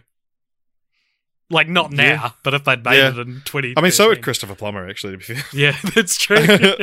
uh, That'd be confusing for. yeah, Joel Kinnaman. Oh yeah, Um, who else? There's Jared Leto. yeah. Get him to play Zalachenko. He would do an amazing job as well. I mean, he kind of plays um, uh, a bleach blonde haired person who gets punched in the face a lot in Fight Club as well. Yeah, so there's no reason he couldn't play Niedermann. That's true. Do you, Do you want to do your continue the franchise first, or should I do mine first? Um, yeah, okay, I'll do mine. Sweet. Um, all right, my continue the franchise is My perfect Sunday. uh, it's it's one of those ones where it's like I don't know. It, it, it's already been done. I mean, essentially, I think you should adapt the Ridge Tridge as a TV miniseries of three seasons, each consisting of a few episodes. Which I know the original trilogy was re-edited to fit. Um, but I mean, you could even this could be bring back Rooney Mara, Daniel Craig to be in it, or fan casting. I was thinking like Elizabeth Olsen. I think could do it quite well. Yeah, yeah, Um, absolutely. And whereas for Mikael, I think it's a bit more flexible. Uh, well, I mean, do you want to throw out a name like of someone who could play, who else could play Mikael? well, after First Reformed, I'm like, how, give me some Ethan Hawke as Mikael. oh my god, yes! yeah, yeah. Oh yes, I oh, and Amanda why didn't I think of Seyfried as, as Huh? Lisbeth. Amanda Seyfried as Lisbeth. Ref- That's like real good. Reformed. That would have worked. Yeah, yeah. oh my god, Yeah, yes. So Ethan Hawke is as Mikael. That's amazing. Um, and yeah, Elizabeth the, the challenge, the the fun challenge for like makeup and costuming would be make Amanda Seyfried not adorable. yeah, yeah. You know, Uh, and I think she would probably like playing the role as well because she's Yeah, typecast exactly. as being adorable. Um, yeah, so uh, do it as a miniseries. Now, my rules for it. okay. One thing we haven't talked about yet uh, really is uh, the score of Fincher's version by Atticus Ross and Trent Reznor. Th- those Yep. the, the, their, their scores are always fucking amazing, and they they suit the tone so perfectly. Um, so they have to do the score. Uh, I think it should be written by Gillian Flynn, who who's, who's that? huh? Who's that? Sorry. Oh, so she is the director, sorry, writer of the novel Gone Girl, and she's wrote the movie. She also wrote Widows, the movie. Yeah. Um. So, and she was also working on an adaptation of Strangers on a Train, the Hitchcock movie, with to be directed by David Fincher. Although that's one of those up in his many like up in the air project, projects. So I think she's great at doing adaptations because both Gone Girl and Widows, the films were adaptations, um, and also having a female writer. I think, and also ideally, Patty Jenkins would direct this series. I'm loving it, man. I love Patty Jenkins. Um, and because I think you look at something like you look at the combination of Wonder Woman and Monster, and I think that she has experience directing TV as well. yeah, yeah. Um, I think that Lisbeth, especially after watching the girl in the spider's web, here I go getting back on my horse. Lisbeth, the character, shouldn't be written or directed by a man in Mhm. film, anyway. Okay. Um, and I mean, I guess like Spider's Web kind of speaks to this, even the the novel, from what I understand. That like you know Stieg Larsson maybe was like an exception, kind of thing. But Yeah. yeah. I think I would. I think the character of Lisbeth would be very interesting, directed by someone like Patty Jenkins. And you look at Monster, yeah. you know, which is about like you know the, the a rape Similar survivor and yeah. and uh, there's someone who sort of takes the law into their own hands when when Mm. exacting revenge for it. Um, and yeah, Gillian Flynn again, a female voice who you look at Gone Girl, similar kind of thing. A, Yeah. a woman who is wronged or believes she's wronged at least, and then exacts revenge in her own way. Yeah. And yeah, that's my continued franchise. That's I also think good, that the five X structure of this lends itself really well. And the other thing, and I mentioned earlier that I disagreed with you, and I'd address it in this. I th- thought that in Hornet's Nest, I kind of wish the court case had been a bigger part of it. I would love if uh, Hornet's Nest, and I mean, it kind of would be a dr- drastic, dramatic shift for the um, the series. But I would love if um, you know. So the first one's kind of like a um, is like a detective story. The second one's like a cat and mouse, and then the third one was a courtroom drama. Yeah, that's a good idea. Um, and but then you could kind of explore that more in a mini series where you know even if just one episode is devoted to the courtroom drama. Um, I should actually clarify the courtroom stuff was my favorite part. Of Oh, 100 percent. Yeah, yeah. a Hornet's Nest. That was awesome. It was more the leading up to that. I was like, this is easily the worst one, and then the courtroom stuff started happening. And uh, the reason why I defined it as being the courtroom one is because it's my favorite part. So it's the only Yeah. part I like remember Um, from it. But yes, that's my continuing franchise. It's, it's another I love it. adaptation, and it has the potential to be the best one. I think with with the Yep. talent that I've chosen. Nice. And also, Mm-hmm. actually, sorry, Ethan Hawke in his um, breaking down his iconic roles said that he loves being directed by women and he feels he doesn't do it enough. So he, you know, There, There you you go. go. All right, so my continuing the franchise is I this is this is an idea I've had before, and it's so familiar. I feel like I've I was like, have I mentioned this to Richard before? And then then as we were starting recording, I was like, fuck, I might have mentioned this on the podcast like, like at some point. So my my idea is it's, the ju- girl. it's just in- the TV show Everybody Loves Raymond. yeah yeah no, it's not. Um, everybody loves Lisbeth. Um, the- Sorry not, not not every family would go past on a conveyor belt for you, but mine would because everybody loves Lis- Lisbeth. Lisbeth. Everybody loves Lisbeth. Sorry to Uh, interrupt your title reveal. I know that's your favorite part. No, it's not a title reveal at all. It's Oh, the girl. The, it's just the girl in the spider's web, but it's as a video game. Uh, because have you ever played Heavy Rain? Yeah, man. This girl in the spider's web is is a movie version of the maybe not plot but structure of Heavy Rain, Mhm. and like. It seems it's one of those things where it's like this seems real obvious. Like it's almost like they couldn't make the game, and so they made a movie. A movie instead. yeah. Um, yeah, so because it's it's it's it's a puzzle. So Heavy Rain, if you haven't played it, it's a puzzle based thriller. Uh, where It's you basically play, an interactive movie. yeah. Yeah. yeah, where you play as multiple characters, and that part's important because in the Girl in the Spider's Web, you play in quotation as Lisbeth, Mikael, and Needham, who's uh, Lakeith Lakeith's, Stanfield's character. They are so they have such distinctly separated storylines that con- converge together for so much of that film that I was like, this is Heavy Rain. This is you know this is the That's really interesting. And, and when I said that Lakeith kind of feels out of place, I think that's kind of what I felt. Like, yeah, that's articulated what I felt is that yeah it does feel like you're playing as a different character yes uh, because he, he has different motivations. His mission feels very different, but partly because it takes place in America to begin with. yeah. Um, but yeah, it's like that chapter in Last of Us where you just start playing as Ellie. Speaking of which, um, maybe you play as the kid that they're rescuing at the end, Yeah. like the second to last level. You have to play as the kid. Um, and this might be a bit tedious for those who haven't seen the Girl on the Spider's Web, but the final showdown in the house does a really great job. Um, you know, something this movie does well of giving every character something to do. And I Yeah. figure if you switch between characters and storylines like you do in GTA 5, and event you'd get to the point like you play all the available chapters of Lisbeth, and then you have to play Needham, or but you can switch between them and get to like certain checkpoints where you can continue playing as them. Um, there's a part in the the final showdown where for example, if this was a game version of the movie, you have to figure out who do I need to play as to solve to get everyone out of trouble. And so what you need to do is you need to play as Needham, who's got a sniper outside the house. And with the sniper, you need to shoot the bad guy guarding Mikael. So now you switch over to Mikael and you get up and run to Lisbeth, who's suffocating in that plastic bodysuit, and set her free so that you can then play as Lisbeth and chase after the bad guy. You know what I mean? So Mm, that's it's- really cool. in, in your head, you're like, how do I solve the puzzle? Is Lisbeth's dying? Mikael is um, held hostage. guarded, yeah. the, the only character I can really do anything with is Needham. What do I do? You know, L- this is It's what not I a very mean. hard puzzle, but yeah. Yeah, yeah, sure. But but it still it still puts it on you to figure it out. I guess. Um. Yeah. So that's that. Almost, you know what I mean? This is what I'm saying. Like it feels like I stumbled onto a, a conspiracy because that's that that last that scene specifically is built so much like a character swapping video game hmm. that it just seemed like an obvious thing. So that's yeah. that's and my it's interesting. And yeah. for the record, you've never mentioned the girl in the spider's web resembling Heavy Rain on the podcast before, okay, good. Or to um, me. Yeah.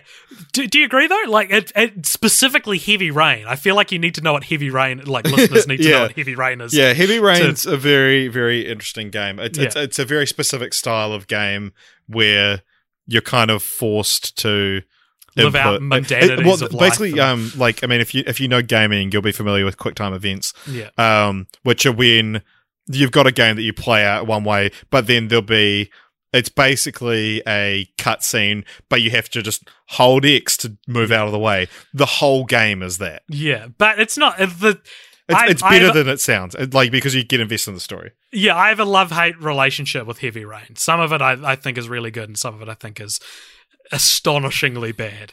Uh, so, so, and I mean that's similar to the Girl in Spider's Web. So yeah, yeah, I don't Yeah. know. That's that's my continue the franchise.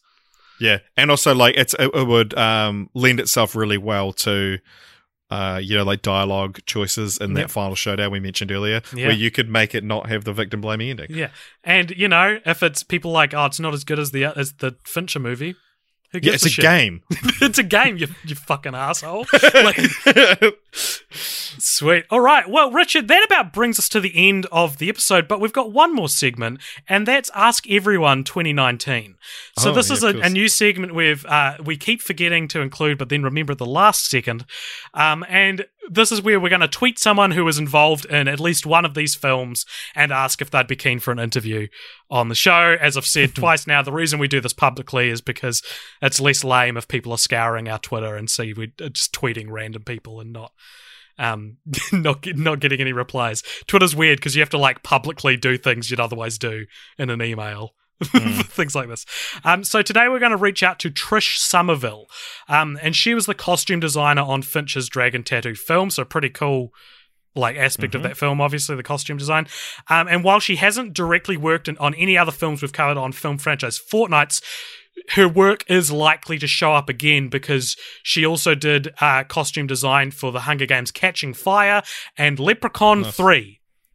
okay, cool. So, you know, we'll probably see her again.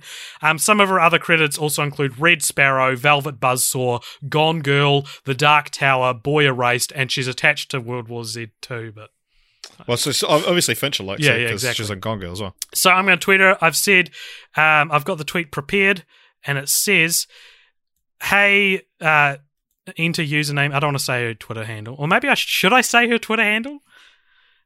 I guess. I've I've said, hey, we run, hey Trish, we we run a movie podcast out of New Zealand, and we're big fans of your work as a costume designer. Would you be potentially up for an interview over Skype? Hashtag Ask Everyone 2019. Yeah. So. I'm gonna- And good on you for not being put off by the fact that she hasn't tweeted in four years. Yeah, why would I be? All right, tweeted. And that about brings us to the end of the show. Um, but we got to tell people what our next franchise is, Richard. And this fortnight uh, was a Patreon pick, Patreon vote. We put it to our one dollar patrons on patreon.com slash cult pop show. We say, hey, you know, what franchise should we watch? And the one with the most votes wins. And he's done it, Richard. He's bloody done it. Yep. Old, if you've been following the podcast last few weeks, one of our patrons by the name of Ben Close has been campaigning for this, for us to be able to cover. Have you got it open just to confirm? I'm 100% sure it is. yeah, it, it, it won by quite a considerable margin, but I will um, pull it up. Yeah, so we're going to be watching a two film franchise, uh, which we thought people didn't want, so we took them off the list. But here it is. We're, the next fortnight, we're going to be covering Big Fat Liar and Bigger Fatter Liar. Yes, Yep. there's a sequel to Big Fat Liar. Yeah, I mean, I don't know. It, I don't think it'll be a very good episode, but So don't listen to it. Let's, Yeah. let's campaign to make this our least listened to episode. I, I think this actually might be the most votes we've ever gotten for a franchise, even more than Lord of the Rings, which surprised us with how many votes it got. That's true. Uh, but yeah, I mean, here we go. Big fat liar. let's actually. I'm going to make the episode deliberately Yeah. terrible just to spite you, Ben. Yeah, let's make this the worst episode our show has ever done. Sweet as. All right. Yeah, or should we be the big fat liars and actually watch a different franchise? Oh shit. no, I wouldn't do it to you. Um, okay. Find us on Facebook, YouTube, Instagram, SoundCloud, iTunes. Um, did I say YouTube? Yeah, I did. Uh, And iTunes. and Oh, iTunes- don't forget YouTube. And Cult Popture. We're at Cult Popture on everything unless you want to email us, and please do. And that's cultpopturemedia at gmail.com. Please leave your thoughts about this episode in the comments below on whatever you're watching this. Uh, and rate and review us on iTunes because we have a real. F- I'm going to post this on Instagram at some point. We got one review on iTunes, and iTunes reviews are relatively anonymous, so I don't know who posted it, but it's real fucking funny. And so I'm going to I'm gonna post it on our Instagram at some point. So, Uh, and yeah, thank you very much for listening, guys. Hope you enjoyed it. yeah, and have a good time. Bye. Bye.